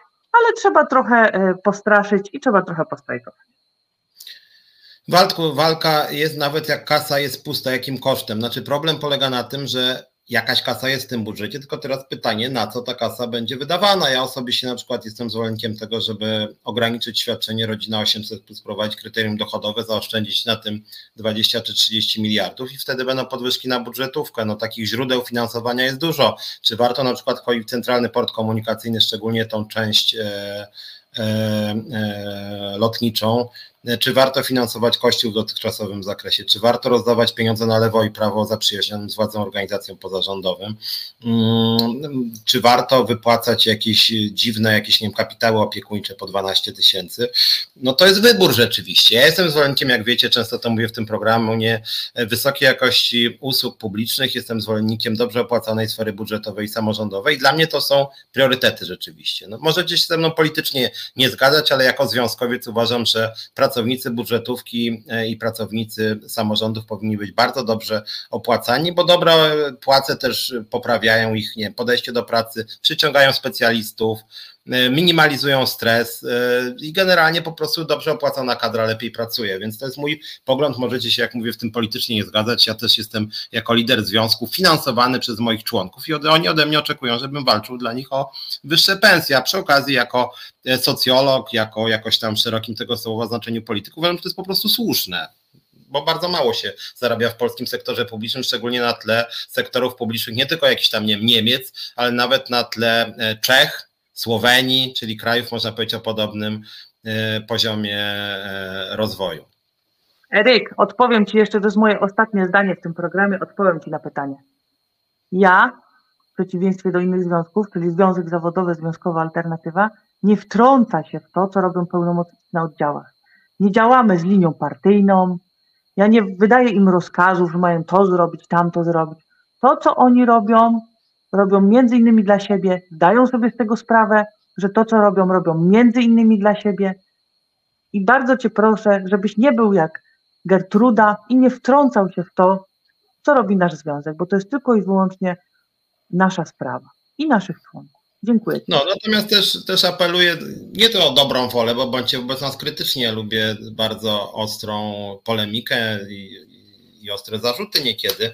E, natomiast, e, natomiast no rzeczywiście my bojowo, bojowo staramy się walczyć, bojowo walczymy o to, żeby były godne pensje. Jeżeli macie jakieś pomysły, co zrobić, żeby te pensje były wyższe, żebyśmy byli skuteczniejsi po prostu, no to, to piszcie. Ja przecież zapraszam wszystkich i do Związkowej Alternatywy, zapraszam nawet e, do pracy w Związkowej Alternatywie, współpracy ze Związkową Alternatywą, więc ja ja i my niezmiennie zapraszamy do pracy i współpracy, a jeżeli, jeżeli ktoś do nas wstępuje, to automatycznie też no, ma większe, że tak powiem, prawo zabierania głosu, bo jak ktoś płaci składki, jest naszą częścią, no to szukamy rad. Ja jestem bardzo otwarty na to, co, e, na to, co mówicie i piszecie, więc zachęcam do komentarzy również krytycznych. E, pytanie do kolegi, czy Zeta działa również w ABB. E, z tego co ja wiem, musiałbym sprawdzić, bo nie mamy organizacji zakładowej w sensie ponad 10 osób, ale z tego co pamiętam, ktoś się z ABB zgłosił, więc jeżeli kolega pracuje w ABB, to oczywiście zachęcam nasze szeregi. Nawet jeżeli on będzie sam, to my będziemy mogli go próbować reprezentować, bo jeżeli on do nas wstępuje, to jest częścią nas jako organizacji międzyzakładowej więc też wtedy możemy ostro zacząć działać z dnia na dzień. Więc zapraszam serdecznie również w nasze szeregi. Dobra, to, to, to będziemy kończyć tą pierwszą część. Yy, chyba, że jeszcze coś teraz dostałaś, na przykład jakiegoś SMS-a o tym, że cię przywrócono do pracy, albo że masz kolejny pozew. Nie, Gertruda nie napisała. Jeszcze nie napisała. Dobra, to bardzo Ci Ilona dziękuję. Oczywiście będziemy na bieżąco śledzić sytuację. Liczę na to, że jak, jak się tutaj z Iloną e, spotkamy za e, dwa, trzy czy cztery tygodnie, to już się dowiemy jakichś konkretów od e, tej nowej koalicji rządzącej, która no, myślę, że ten rząd powstanie już za półtora, dwa tygodnie. E, zróbmy teraz może krótką przerwę, później przejdziemy do innych spraw, bo tu Srebrny Art między innymi pytał, czy będzie dzisiaj też o innych sprawach, no więc chciałbym coś powiedzieć o innych sprawach, o tym, co się dzieje w Sejmie, o pierwszych ustawach nowego Sejmu, e, ustawie o handlu w niedzielę, o tym orzeczeniu jeszcze, co zapadło w sprawie Darka Pawelczaka, o procesie Krystiana Kosowskiego. Spraw jest bardzo dużo, więc jest o czym rozmawiać. E, no, więc róbmy teraz krótką przerwę na piosenkę. E, i później wracamy do tak zwanych spraw bieżących. Witold Bereś i Marcin Celiński ponad krakowsko-warszawskimi podziałami łączą swe publicystyczne siły, aby pokazać, co z tą Polską i co w tej Polsce. Głównie ze sobą, choć czasem z gośćmi. Nieważne, czy wolisz wawelskiego smoka, czy kolumnę Zygmunta, bo co niedzielę od 20 w resecie obywatelskim pokażemy, że Kraków, Warszawa to wspólna sprawa. No i wracamy. Piotr Szymlewicz, czas na związki. Porozmawiałem sobie trochę z Iloną Garczyńską, więc teraz będziemy szerzej, nie tylko ZUS, więc jak macie jakieś uwagi do tematów bieżących, to zachęcam Was do komentowania. Mm, jak widzieliście może w ostatnich dniach Związkowa Alternatywa dość ostro zaangażowała się w dyskusję na temat pracy w niedzielę, a właściwie ustawy o handlu w niedzielę. Tak się składa, że Mm, była to, jeśli dobrze sprawdzałem na stronie Sejmu, jak jest inaczej, to mnie poprawcie, pierwsza ustawa, ustawa, bo tam były inne decyzje, ale nie o charakterze ustawy, pierwsza ustawa przyjęta przez nowy Sejm, Mm, I moim zdaniem jest to fatalna ustawa. Jest to ustawa e, pisana na kolanie, ustawa pisana strasznie pospiesznie, ustawa bez, e, przeprowadzona w zasadzie bez żadnych konsultacji społecznych. Jest to bubel prawny, jest to ustawa sprzeczna z dotychczasowym ustawodawstwem, jest to ustawa sprzeczna z kodeksem pracy. Mm, I muszę powiedzieć, że bardzo jestem rozczarowany, że Mm, ta nowa większość parlamentarna takie coś przyjęła. Była to ustawa formalnie autorstwa e, Polski 2050, więc pana Hołowni, który jest ponoć e, e, nową jakąś jakością, że on tak wspaniale prowadzi te obrady Sejmu i wszystkie ustawy puszcza i w ogóle nic nie trzyma w zamrażarce. No i pierwsza ustawa klubu pana Hołowni moim zdaniem jest totalnym bublem prawnym. Jak słusznie Srebrny Art zauważa, zagłosowało za nią 429 posłów, za nikt nie był przeciw. Nikt nie był przeciw. E, wstrzymało się chyba 8 czy, 9, czy 11 posłów chyba Konfederacji, 20 chyba nie głosowało, w każdym razie 429 posłów za bublem prawnym do te, odnośnie pracy w niedzielę. Zaraz Wam powiem, dlaczego uważam, że to jest bubel prawny, ale mi jeszcze, że powiedziawszy wstyd, to, że PiS takie coś może poprzeć, to ja się nie dziwię, ale to, że wszyscy od lewicy po prawe skrzydło trzeciej drogi, to już jest moim zdaniem bardzo słabe. E, Noe pisze, że każda niedziela powinna być handlowa. Rolnik posiadający hodowlę zapierdziela na okrągło, a mleko z niedzielnego udoju nie jest droższe. To może Panie Piotrze na barykady za mleko zarówno. Akurat nie wiem o co Ci do końca chodzi. Dlaczego akurat za mleko miałbym iść? E, natomiast do, do, do tego wątku, kto ma pracować w niedzielę i kto w niedzielę pracuje, to zaraz wrócimy. Tylko słuchajcie, dlaczego ja uważam, że to jest bubel prawny? Bo ja staram się być bardzo precyzyjny, może dlatego nie za bardzo pasuje do pracy w parlamencie, gdzie dominują jakieś dziwne pokrzykiwania, obrażanie się na siebie nawzajem, inwektywy, ewentualnie bonmoty pana Hołowni. Otóż e, w ostatnich dniach, to chyba pierwszy raz było około 20 listopada, e, wniesiono, ok, wszyscy za, tylko Szumlewicz przeciw, Dokładnie tak, Waldku. Nawet jeżeli miało być 460 posłów za, ja nie jestem posłem, to 460 posłów za, a Szumlewicz przeciw. Jak to mówił John Stuart Mill bodaj, e, to, że za jakąś opinią stoi większość, nie czyni w żadnej mierze tej opinii bardziej słuszną. I takie jest też moje zdanie w tej sprawie. To, że większość zdecydowanie była za, to może znaczyć, że większość się myli. Może większość bywa głupia, może większość jest zmanipulowana, może większość nie ma wiedzy na ten temat, ale sami ocencie, bo ja chciałem Wam przedstawić swoje argumenty w tej sprawie. Możecie się ze mną nie zgadzać, możecie zgadzać się z, z tą większością parlamentarną składającą się praktycznie ze wszystkich klubów, wyjąwszy część Konfederacji. E, otóż tak, weszły do Sejmu. Mnie nawet nie wpuszczono na komisję sejmową, dokładnie tak, zgłosiłem się i miał być Sejm otwarty. Pan Petru mnie najwyraźniej nie chciał tam, bo zgłosiłem się do tej komisji i nie zaproszono mnie na obrady, ale akurat to nie jest takie ważne, bo stanowisko swoje przedstawiłem i wysłałem mm, i e, też sporo mediów o tym napisało, więc się temat rozszedł. W związku z tym myślę, że posłowie widzieli, co przyjmują. No, mają też swoich doradców, mają swoich chyba powinni mieć ekspertów. No ale w każdym razie przyjęli to, co przyjęli. Dlaczego ja się z tą ustawą nie zgadzam? Otóż e, w około 20 listopada do Sejmu trafiły dwie ustawy, e, druga chyba po 20, 24 chyba. E, dwie ustawy ustaw się pojawiły w polskim Sejmie, jedna autorstwa PiSu, druga autorstwa Polski 2050. Ustawy właściwie e, bardzo do siebie podobne wbrew pozorom, więc trochę się dziwię, że mm, większość parlamentarna kpiła sobie z PiSu, że to nie za mądra ustawa, sami zgłosili bardzo podobną wbrew pozorom. Otóż słuchajcie, dotychczas było tak, i tak jest cały czas jeszcze, że w ustawie o handlu w niedzielę, którą jak wiecie uznaję w całości za bubel prawny, ja uważam, że ją trzeba wyrzucić do śmietnika, ale w niej było tak, że dwie niedziele przed Bożym Narodzeniem są niedzielami handlowymi. Tak jest zapisane w ustawie. To oznacza, że dwie niedziele przed Bożym Narodzeniem w roku 2023 to jest 24 października, e, grudnia i 17 grudnia, tak? Mamy niedzielę 24, niedzielę 17. Boże Narodzenie to jest 25, 26, czyli poniedziałek i wtorek. Przez 5 lat mniej więcej, bo ustawa o handlu w niedzielę ma chyba 5,5 roku mniej więcej. Otóż przez 5,5 roku żaden poseł ani żadna posłanka nie widziała i nie widział problemu w tym, żeby to tak właśnie funkcjonowało. Dopiero w drugiej połowie listopada 2023 grupa posłów i posłanek z Prawa i Sprawiedliwości i z Polski 2050 złapało się za głowę i powiedziało: O kurde, 24 to może być niedziela. A co więcej, to będzie niedziela w 2023 roku, czyli to będzie już za miesiąc. Kurde mol, odkrycie.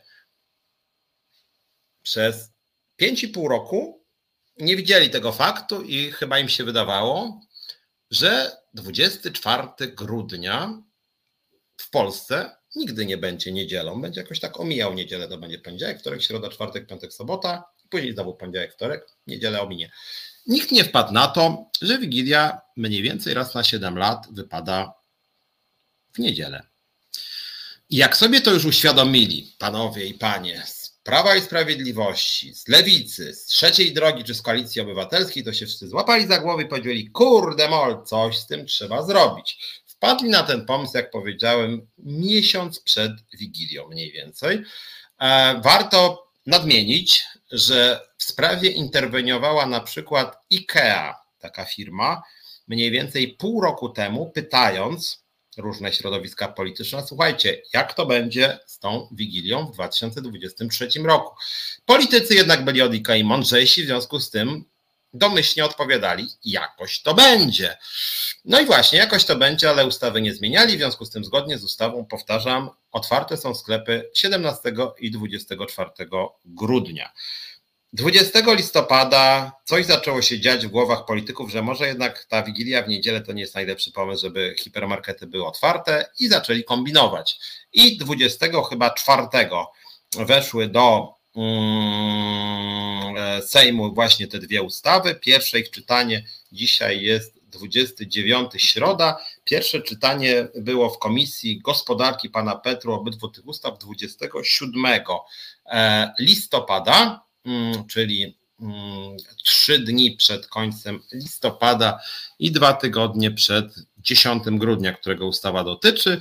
I nasi geniusze z PiSu i z e, Polski 2050 wpadli na pomysł, żeby zamienić 24 grudnia pracujący na 10 grudnia pracujący. Tylko w wersji PiSu to było tak, że ludzie generalnie w Wigilię pracują do 14 w Polsce, niezależnie od tego, czy to jest niedziela, czy inny dzień. Taki jest też zwyczaj pewnego rodzaju.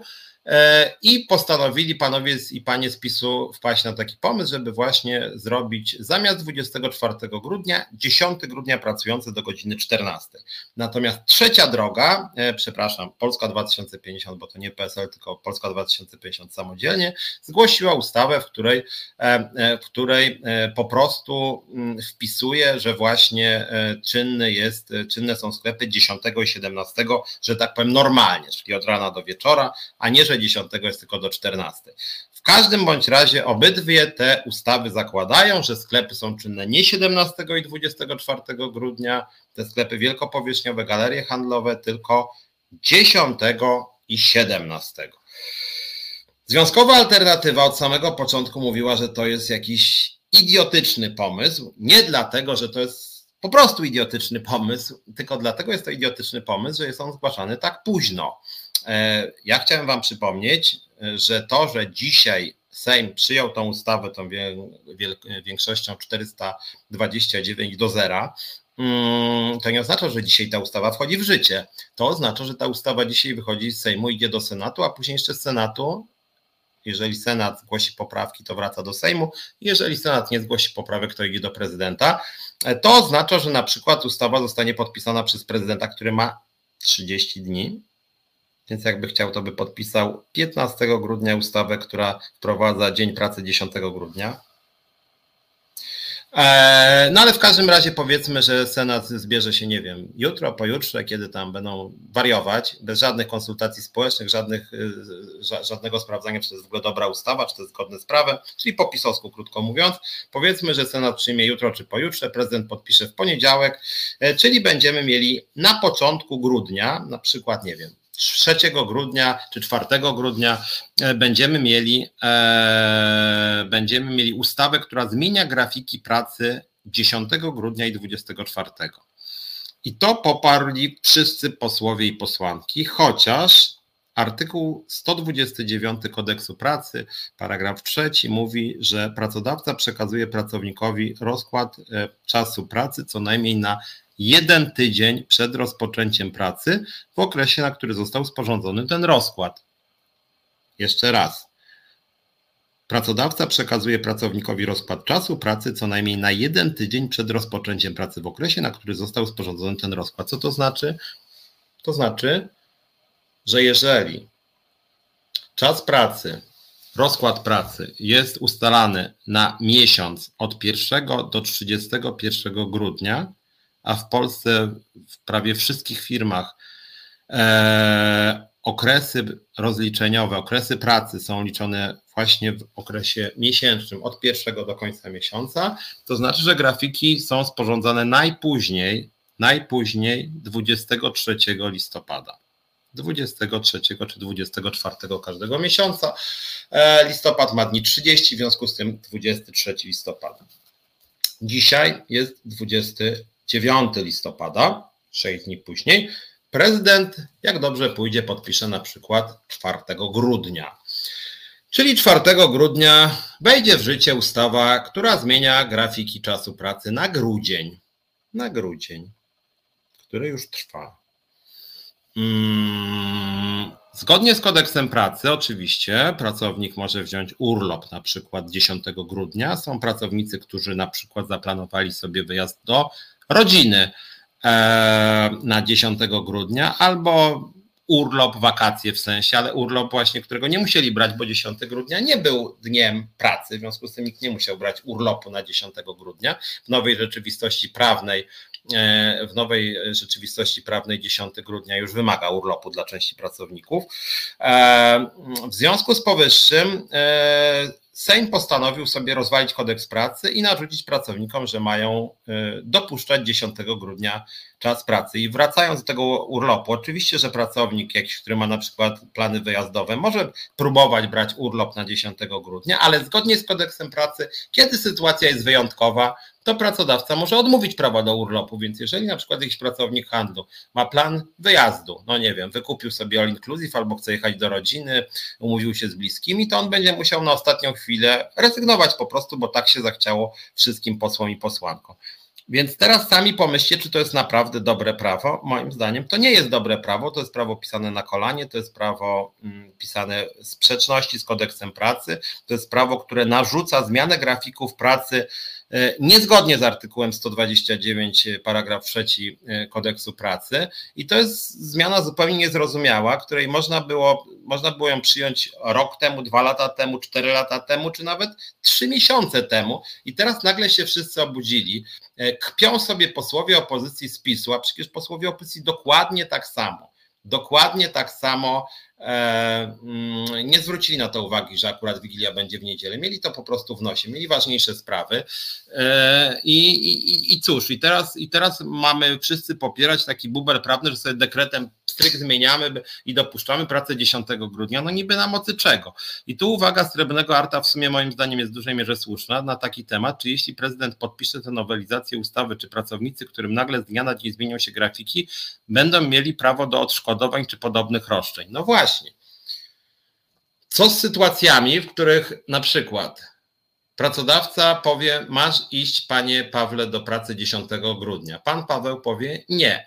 I na przykład może już mieć wyczerpany urlop, albo na przykład zgłasza, że chce mieć urlop, a pracodawca powie: Niestety nie mogę panu udzielić urlopu, bo sytuacja nagła. Pracownik e, nie przyjdzie do pracy i dostanie dyscyplinarkę. I co wtedy? Czy wtedy pracownik czy nie wiem, pracodawca, kto właściwie ma pozywać polski parlament? No bo w gruncie rzeczy, w gruncie rzeczy parlament zrobił problem i pracownikom, i pracodawcom. Ja jestem reprezentantem pracowników, ale tu wszyscy mają problem, bo pamiętajmy o tym, że tu nie chodzi tylko o grafiki pracy dla e, pracowników hiper i supermarketów, o których jest ustawa. Chodzi między innymi na przykład o dostawców, o poddostawców o pracowników transportu, którzy są e, związani z różnymi placówkami handlowymi. Przecież im też trzeba zmienić grafiki pracy. I oni na przykład będą w innym trybie pracować, na przykład 9 grudnia. Jeżeli sklep jest otwarty 10 grudnia, to nie było zamawianych dostaw na 9, teraz będą zamawiane te dostawy w trybie natychmiastowym. I znowuż zmieniamy grafiki pracy tysiącom pracowników, wywracamy do góry nogami e, e, e, cały segment handlu. I czy to naprawdę jest dobra ustawa, bo tak się spodobało większości parlamentarnej, dzisiaj po prostu słuchałem posła Koniecznego z partii Razem, który mówił, że polska rodzina popiera tego typu rozwiązania, że to wszystko jest dla polskiej rodziny, bo polska rodzina, dla polskiej rodziny to najważniejsza jest Wigilia, szczególnie dla kobiet. Sobie myślę, czy to jest pan Konieczny Maciej, czy to jest na przykład pan Suski z PiSu, bo mówią dokładnie tym samym językiem. To jest niesamowite zupełnie. E, tak na marginesie, jeśli już o to chodzi, e, to w tej sprawie, tej ustawy, ja podpowiadałem posłom i posłankom, co oni mogą zrobić, ale oni oczywiście są mądrzejsi od od związków zawodowych, a już szczególnie od naszego, oni nas demonstracyjnie słuchają i sami wiadomo, znają znacznie lepiej wszystkie przepisy, szczególnie jak je przyjmują w jeden dzień, to wtedy udają, że nie słyszą. Mogli zrobić co najmniej dwie rzeczy, żeby poprawić sytuację pracowników i konsumentów. Pierwsze to jest nasz pomysł, który głosimy od wielu, wielu tygodni i miesięcy. To są 2,5 razy wyższe stawki za pracę w niedzielę i to można wpisać do ustawy o pracy, o handlu w niedzielę. My uważamy, że to jest o tyle niedobry pomysł, że e, podobne regulacje powinny dotyczyć dokładnie wszystkich branż i nie widzimy powodu, dlaczego akurat część pracowników handlu ma dostawać wyższe stawki albo ma mieć wolne, a inni nie. Natomiast jeśli chodzi o przepisy przejściowe, jeżeli już chcieli zmieniać tą ustawę o mm, pracy, o handlu w niedzielę, to akurat jak chcieli pomóc nieco pracownikom, to mogli wpisać te dwa czy dwa i pół razy wyższe stawki i wtedy te przepisy dotyczyłyby 17 i 24 grudnia i zapewniam Was, że wielu pracowników chętnie pracowałoby w Wigilię do tej 14, jeżeli na przykład za pracę od 8 do 14 mieliby dostać 2,5 razy wyższe wynagrodzenie. Czyli za 6 godzin pracy płaca minimalna wynosiłaby rzędu 50 zł. 6 godzin pracy płaca minimalna rzędu 300 zł, a w większości hipermarketów są umowy etatowe, gdzie te e, stawki są znacznie wyższe jednak od minimalnych. Nie wysokie, ale znacznie wyższe od minimalnych. E, czyli na przykład, jeżeli by to było 30 zł, mm, wynagrodzenie, e, no to na przykład 30 razy 2,5, no to jest 75 zł za godzinę. 75 zł za godzinę razy 6 to byłoby 450 zł dniówki za pracę w Wigilię. Przypuszczam, żeby sporo osób chciało pracować w Wigilię w ten sposób do godziny 14. To jest jedna sprawa. Druga sprawa, tak na marginesie, e, warto wspomnieć, że w tej samej ustawie, którą przyjęło tych tam 400 prawie chciałem powiedzieć prawie 460 posłów, no ale wszyscy prawie głosujący przyjęli ją, 429 tak było mówione. E, oni złożyli również poprawkę, co by jeszcze wzmocnić ustawę, chociaż to akurat jest też w ustawie. Mianowicie z zakazu handlu w niedzielę jest mnóstwo, mnóstwo pracowników handlu wyłączonych. Więc zapewniam Was, że w tą wigilię niedzielną będą pracowały setki tysięcy pracowników, w tym wielu pracowników handlu, zgodnie z ustawą bo sami to posłowie, wszyscy prawie zgodzili się na to, żeby było mnóstwo wyjątków. W związku z tym w niedzielę wigilijną 24 grudnia zgodnie z ustawą będą czynne stacje benzynowe, jakieś sklepiki rodzinne, jakieś żabki, karfury, sklepy z alkoholem, mnóstwo tego będzie. I jakoś nie widzę tu argumentów ze strony pana Koniecznego z partii Razem, pana Dudy z Solidarności, i wielu innych moralizatorów, oni ciągle mówią, kobiety to muszą siedzieć przy garach i gotować na wigilię, to jest ich cel życia, nie? E, jakoś się nie przejmują tym, że te same kobiety i mężczyźni zresztą też pracują w niedzielę, każdą, i również będą pracować w niedzielę wigilijną za małe pieniądze. I jakoś im to w ogóle nie przeszkadza, tylko właśnie bez przerwy gadają o tym, że te, że te pracownice, bo oni głównie niby tacy zatroskania kobiety, że te pracownice w handlu wielkopowierzchniowym to oni marzą tylko o tym, żeby siedzieć w domach i zajmować się tam, nie wiem, gotowaniem na Wigilię dla swoich rodzin, mężów szczególnie e, i że to jest cel ich życia, natomiast praca to w ogóle już jest skandal, a dla odmiany na przykład praca tych samych kobiet, właściwie to jest podobny przekrój, na stacjach benzynowych czy w sklepach osiedlowych, to już jest spoko, luz. Jeszcze PiS razem z partią Razem z dużą częścią lewicy całej, przegłosował, mówiłem kiedyś o tym, poprawkę, zgodnie z którą w niedzielę, w niedzielę mogą za darmo pracować u przedsiębiorcy członkowie rodzin. Za darmo, bez wynagrodzenia. i dotyczy to również niedziel zwanych niehandlowymi. Nie ma tu zakazu. W związku z tym PiS razem z lewicą jest za tym, żeby w Wigilię pracowały całe rodziny. I w Wigilię, i we wszystkie inne dni e, ustawowo wolne od pracy. Więc to jest w ogóle jest to tak na głowie postawione, jest to tak kompletnie absurdalne, nielogiczne, niespójne, że ja przyznam szczerze, że tego nie rozumiem.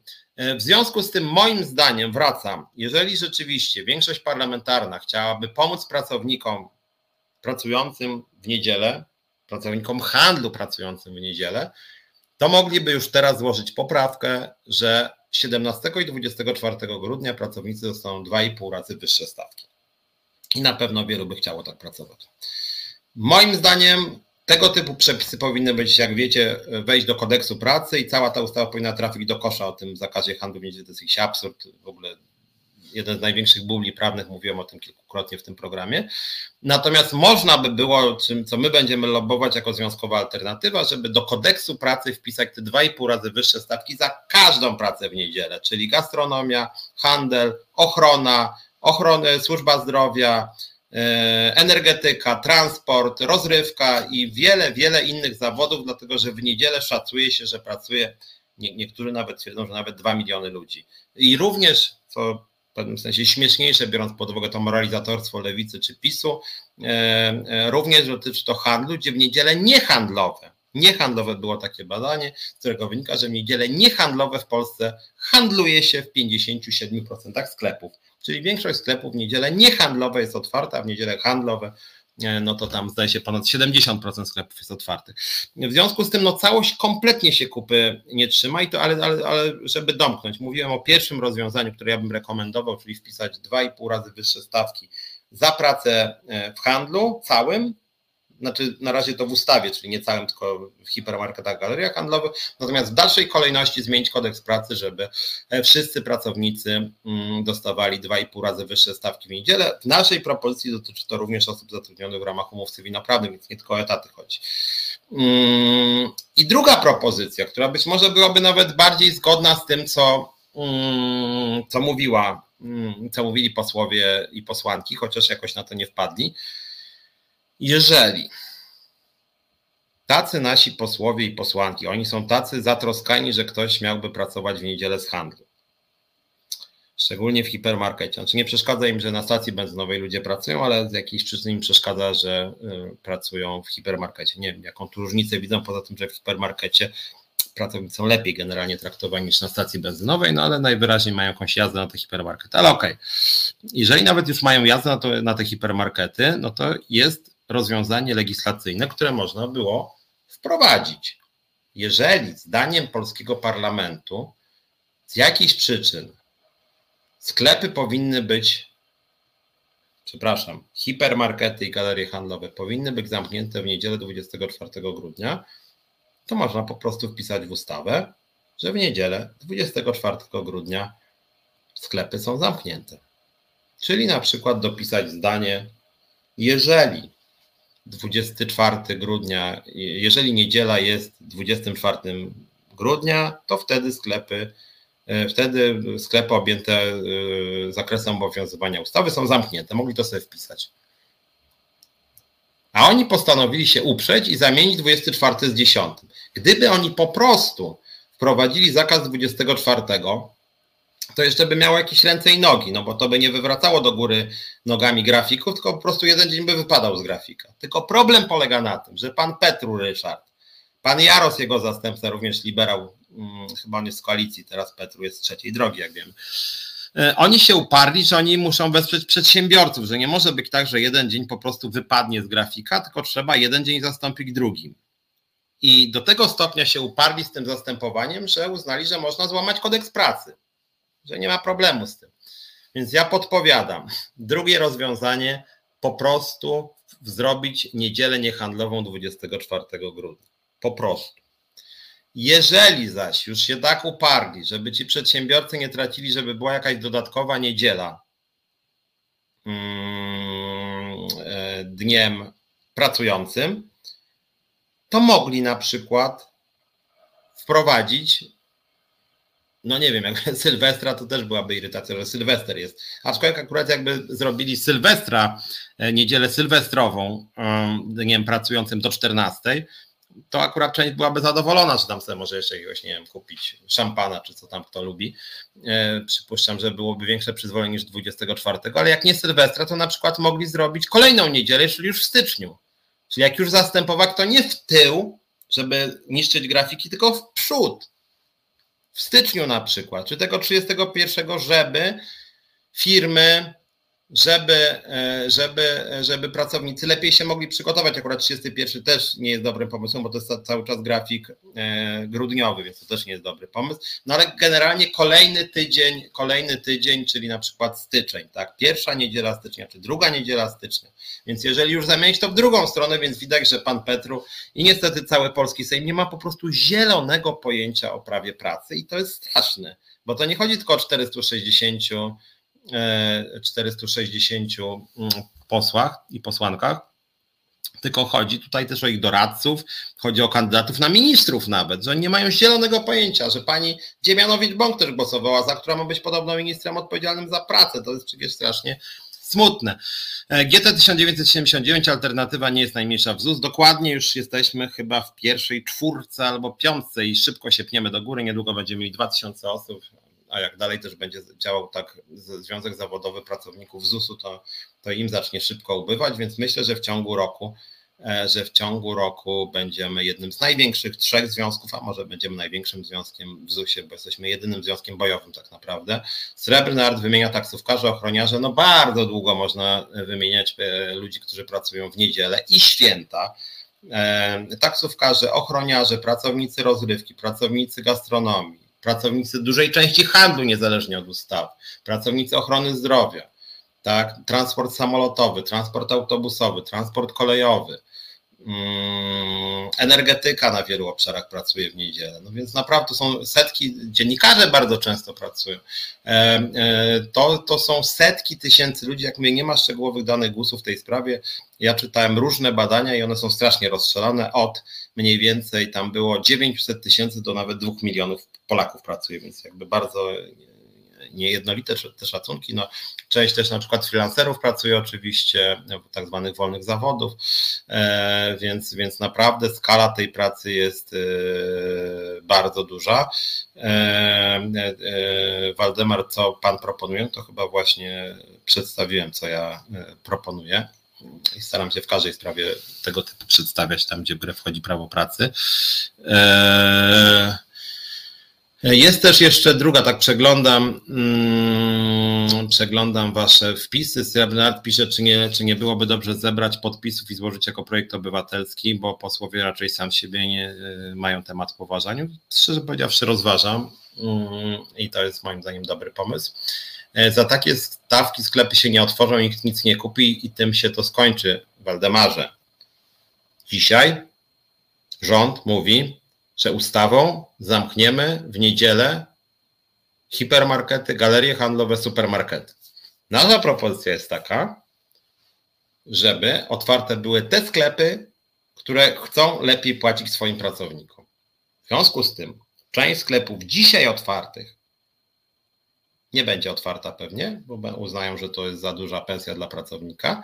Natomiast przypuszczam, że galerie handlowe czy hipermarkety ze względu na to, że jak to już się osadzi w społeczeństwie, to naprawdę będzie bardzo duży obrót, będą płacić te dwa i pół razy więcej, czy w negocjacjach może razy dwa. Będzie płacić, dlatego że fundusz płac w handlu wielkopowierzchniowym to jest kilka procent. Kilka procent przychodu mało. Więc, więc, więc, więc wydaje mi się, że tu akurat będą płacić. A jak nie będą, to mówię, no to niedziela dla Boga i rodziny. To o co ci chodzi, Waldemarze? No dzisiaj większość parlamentarna, mu właściwie wszystkie partie mówią, że niedziela to dzień święty. No jeżeli dzień święty, szczególnie Wigilia, no to wprowadźmy wysoką stawkę, więc jak już ktoś nie chce, żeby to był dla niego dzień święty, czy chce sobie dorobić, to niegodnie sobie dorobi, więc wydaje mi się, że to jest dobry pomysł. Um, ciekawe pytanie, czy polskie prawo dopuszcza nałożenie jakichś dodatkowych marsz na, za, za zakupy w niedzielę, żeby wyrównać zwiększone koszty dla pracodawców po potencjalnym wprowadzeniu 2,5. chodzi mi o coś naliczanego tylko w niedzielę. Znaczy bardzo trudno byłoby takie przepisy zrobić. Ja nie jestem też zwolennikiem komplikowania przepisów e, podatkowych.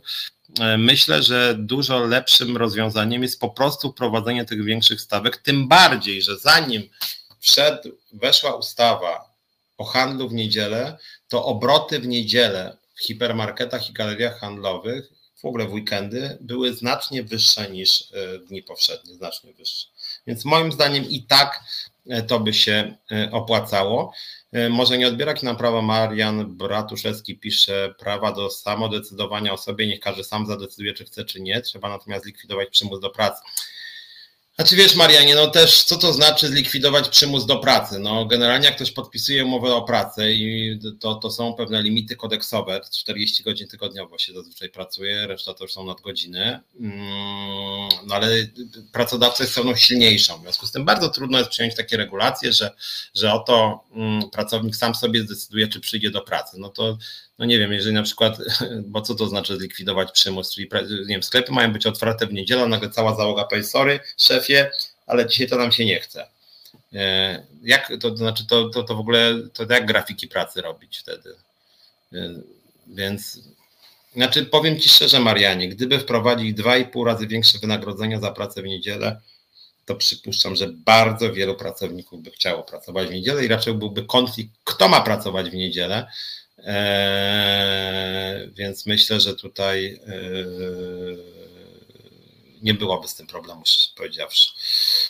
Wątpię też, to jest dla mnie śmieszne, jak niektórzy mówią, że jak się wprowadzi 2,5 razy wyższe stawki za pracę w niedzielę, to nagle ceny wzrosną towaru. Znaczy, jak wy sobie to wyobrażacie, że hipermarkety podniosą ceny masła w niedzielę, masło będzie droższe niż w soboty? Tak myślicie, że tak będzie działać?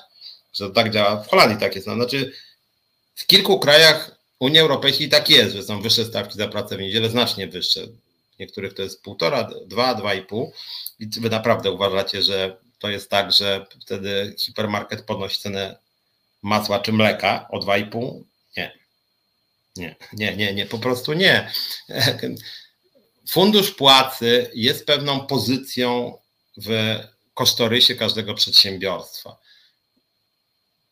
jeżeli byśmy wprowadzili 2,5 za pracę w niedzielę, to po prostu te, ten, w tym kosztorysie płace byłyby większą stawką. Pracodawca miałby sobie, mógłby sobie oszacować, na ile mu się kalkuluje otwieranie sklepu w niedzielę i zapewniam Was według da, znanych mi danych, dotychczas jest tak, było tak, że e, koszty pracownicze to było mniej więcej kilka procent, jak chodzi o hipermarkety, kilka procent przychodów e, w skali roku kilka procent to były wynagrodzenia. E, jeżeli byśmy wprowadzili za pracę w niedzielę razy 2,5, to troszkę by oczywiście wzrosł fundusz płac e, łącznie w przychodach.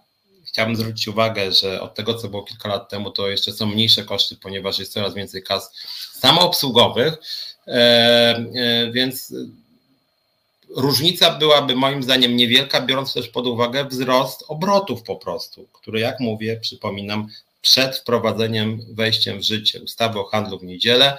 E, handel w niedzielę i w ogóle w weekendy w galeriach handlowych, hipermarketach to była duża część tygodnia.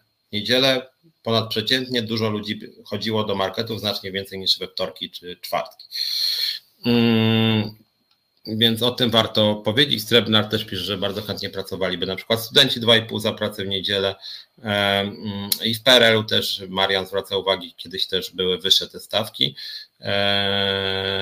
więc o tym też warto, warto powiedzieć. W drastycznym przypadku 40 godzin w weekend, a tydzień wolny, bo obroty za małe.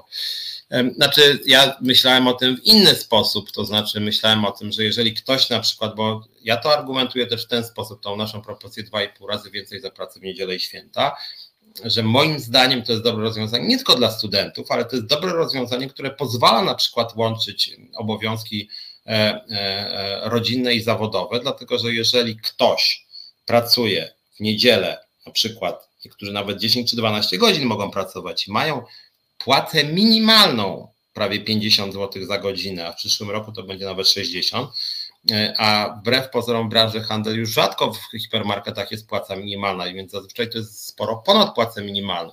Więc jeżeli taka osoba będzie zarabiać za godzinę pracy na przykład 80 zł, czy 70 powiedzmy nawet, 70, tak? Czyli e, mówiliśmy, że 30 zł, 30 zł, jeżeli jest za godzinę, razy 2,5, 75. Więc 75 razy mm, 8 godzin pracy to jest 600 e, zł, tak? E, natomiast jeżeli już na przykład ktoś pracuje 10 godzin, to ma 750 zł, jeżeli by pracował 4 niedziele w tygodniu, to miałby 3000 zł. Czyli za 4 dni 4 dni pracy w, ty, w miesiącu miałby blisko płacę minimalną de facto. No, trochę brakuje, ale obecnie płaca minimalna jest 3600, to jest wcale nie za wiele. I cały tydzień wolny poza tym. W związku z tym, jak mowa o łączeniu ról zawodowych i rodzinnych, no to cały tydzień jest wolny. Można się dzielić obowiązkami, można w tygodniu załatwiać sprawy urzędowe. Można zajmować się dziećmi, jak kogoś, jak ktoś nie chce posyłać do przedszkola czy żłobka, czy nie ma możliwości. Więc to jest tak naprawdę realne łączenie ról zawodowych i rodzinnych. Zresztą przypominam też tym demagogom, którzy mówią, że ja niby chcę tam e, posyłać ludzi, żeby 7 dni w tygodniu pracowali. Kompletna bzdura, to jest w ogóle inna ustawa. E, w 40-godzinnym tygodniu pracy, pięciodniowym tygodniu pracy, jak pracuję w niedzielę, to pracuję 5 dni w tygodniu, czyli poniedziałek, wtorek, środa, czwartek, niedziela na przykład. Mam piątek i sobotę co najmniej wolny. W związku z tym, no nie mówmy o tym, że to jest jakieś zmuszanie ludzi, żeby pracowali dłużej, bo to jest w ogóle inna ustawa. Czas pracy to jest co innego, czy się pracuje w niedzielę, czy nie. I tak na marginesie, w super i hipermarketach czas pracy jest znacznie bardziej przestrzegany niż na stacjach benzynowych, czy tych małych sklepikach, czy e, w jakichś tam sklepach franczyzowych, gdzie się pracuje często od rana do wieczora. Żadnych limitów nie ma, stawki są strasznie niskie. Więc akurat warunki pracy e, w e, super i hipermarketach w ogóle są znacznie lepsze niż w tych sklepach, wobec których nie ma obecnie żadnych limitów, które są otwarte w niedzielę i święta i żadnych tutaj granic nie ma. Dobra, słuchajcie, będę musiał, e, będę musiał kończyć. Przypominam tylko, że bardzo ważny wyrok Sądu Rejonowego w Kołobrzegu, mianowicie sąd orzeka, że nasz związek w Kołobrzegu nie tylko, że jest reprezentatywny, nie tylko, że jest e, dobrze przeliczony, ale również, że zarzut o to, że ten nasz związek e, nie istnieje, że został nieprawidłowo powołany, jest całkowicie bezzasadny. Mm, tak, tu jest sąd uznał zarzut pozwanego nieistnienia związku zawodowego w pozwanej spółce za chybiony. Mm, I później jest cała argumentacja, dlaczego ten wniosek jest chybiony. Sąd mówi, że dokumenty są w porządku i nie ma żadnych podstaw, żeby uznawać, że, że związek nie istnieje, czyli jakoś nieprawidłowo powstał. Więc chciałoby się powiedzieć nareszcie tego typu wyrok sądu, bo coraz częściej niestety pracodawcy sami się uznają, że są jakimiś sądami, i próbują tą perspektywę później e, e, sądom narzucić i w takich sprawach też to niekiedy trwają postępowania latami. Muszę kończyć, słuchajcie. Mm, muszę kończyć. Zachęcam Was do wstępowania do Związkowej Alternatywy. Przyglądajcie się temu, co się dzieje w ZUS-ie, w skarbówce, w urzędach wojewódzkich, w urzędach wojewódzkich, w domach pomocy społecznej i oczywiście zachęcam Was, byście działali w naszych szeregach. No i trzymajcie się, za tydzień e, będzie pewnie powtórka, ponieważ e, chcę wziąć sobie urlop w przyszłym tygodniu, również liderowi Związkowej Alternatywy. Należy się wolne też trochę swoje własne prawa lekceważy, a, każdy, a przecież każdy pracownik ma prawo do urlopu. Ja też jestem pracownikiem związku e, utrzymywanym i zatrudnianym przez związek, przez związkową alternatywę, więc my się spotkamy w mm, naszym programie Czas na Związki za dwa tygodnie, natomiast jeszcze przed urlopem w piątek spotkam się z Wojtką Krzeniakiem i podsumujemy sobie o 17 tydzień. Bardzo Wam dziękuję, trzymajcie się, do zobaczenia, do usłyszenia.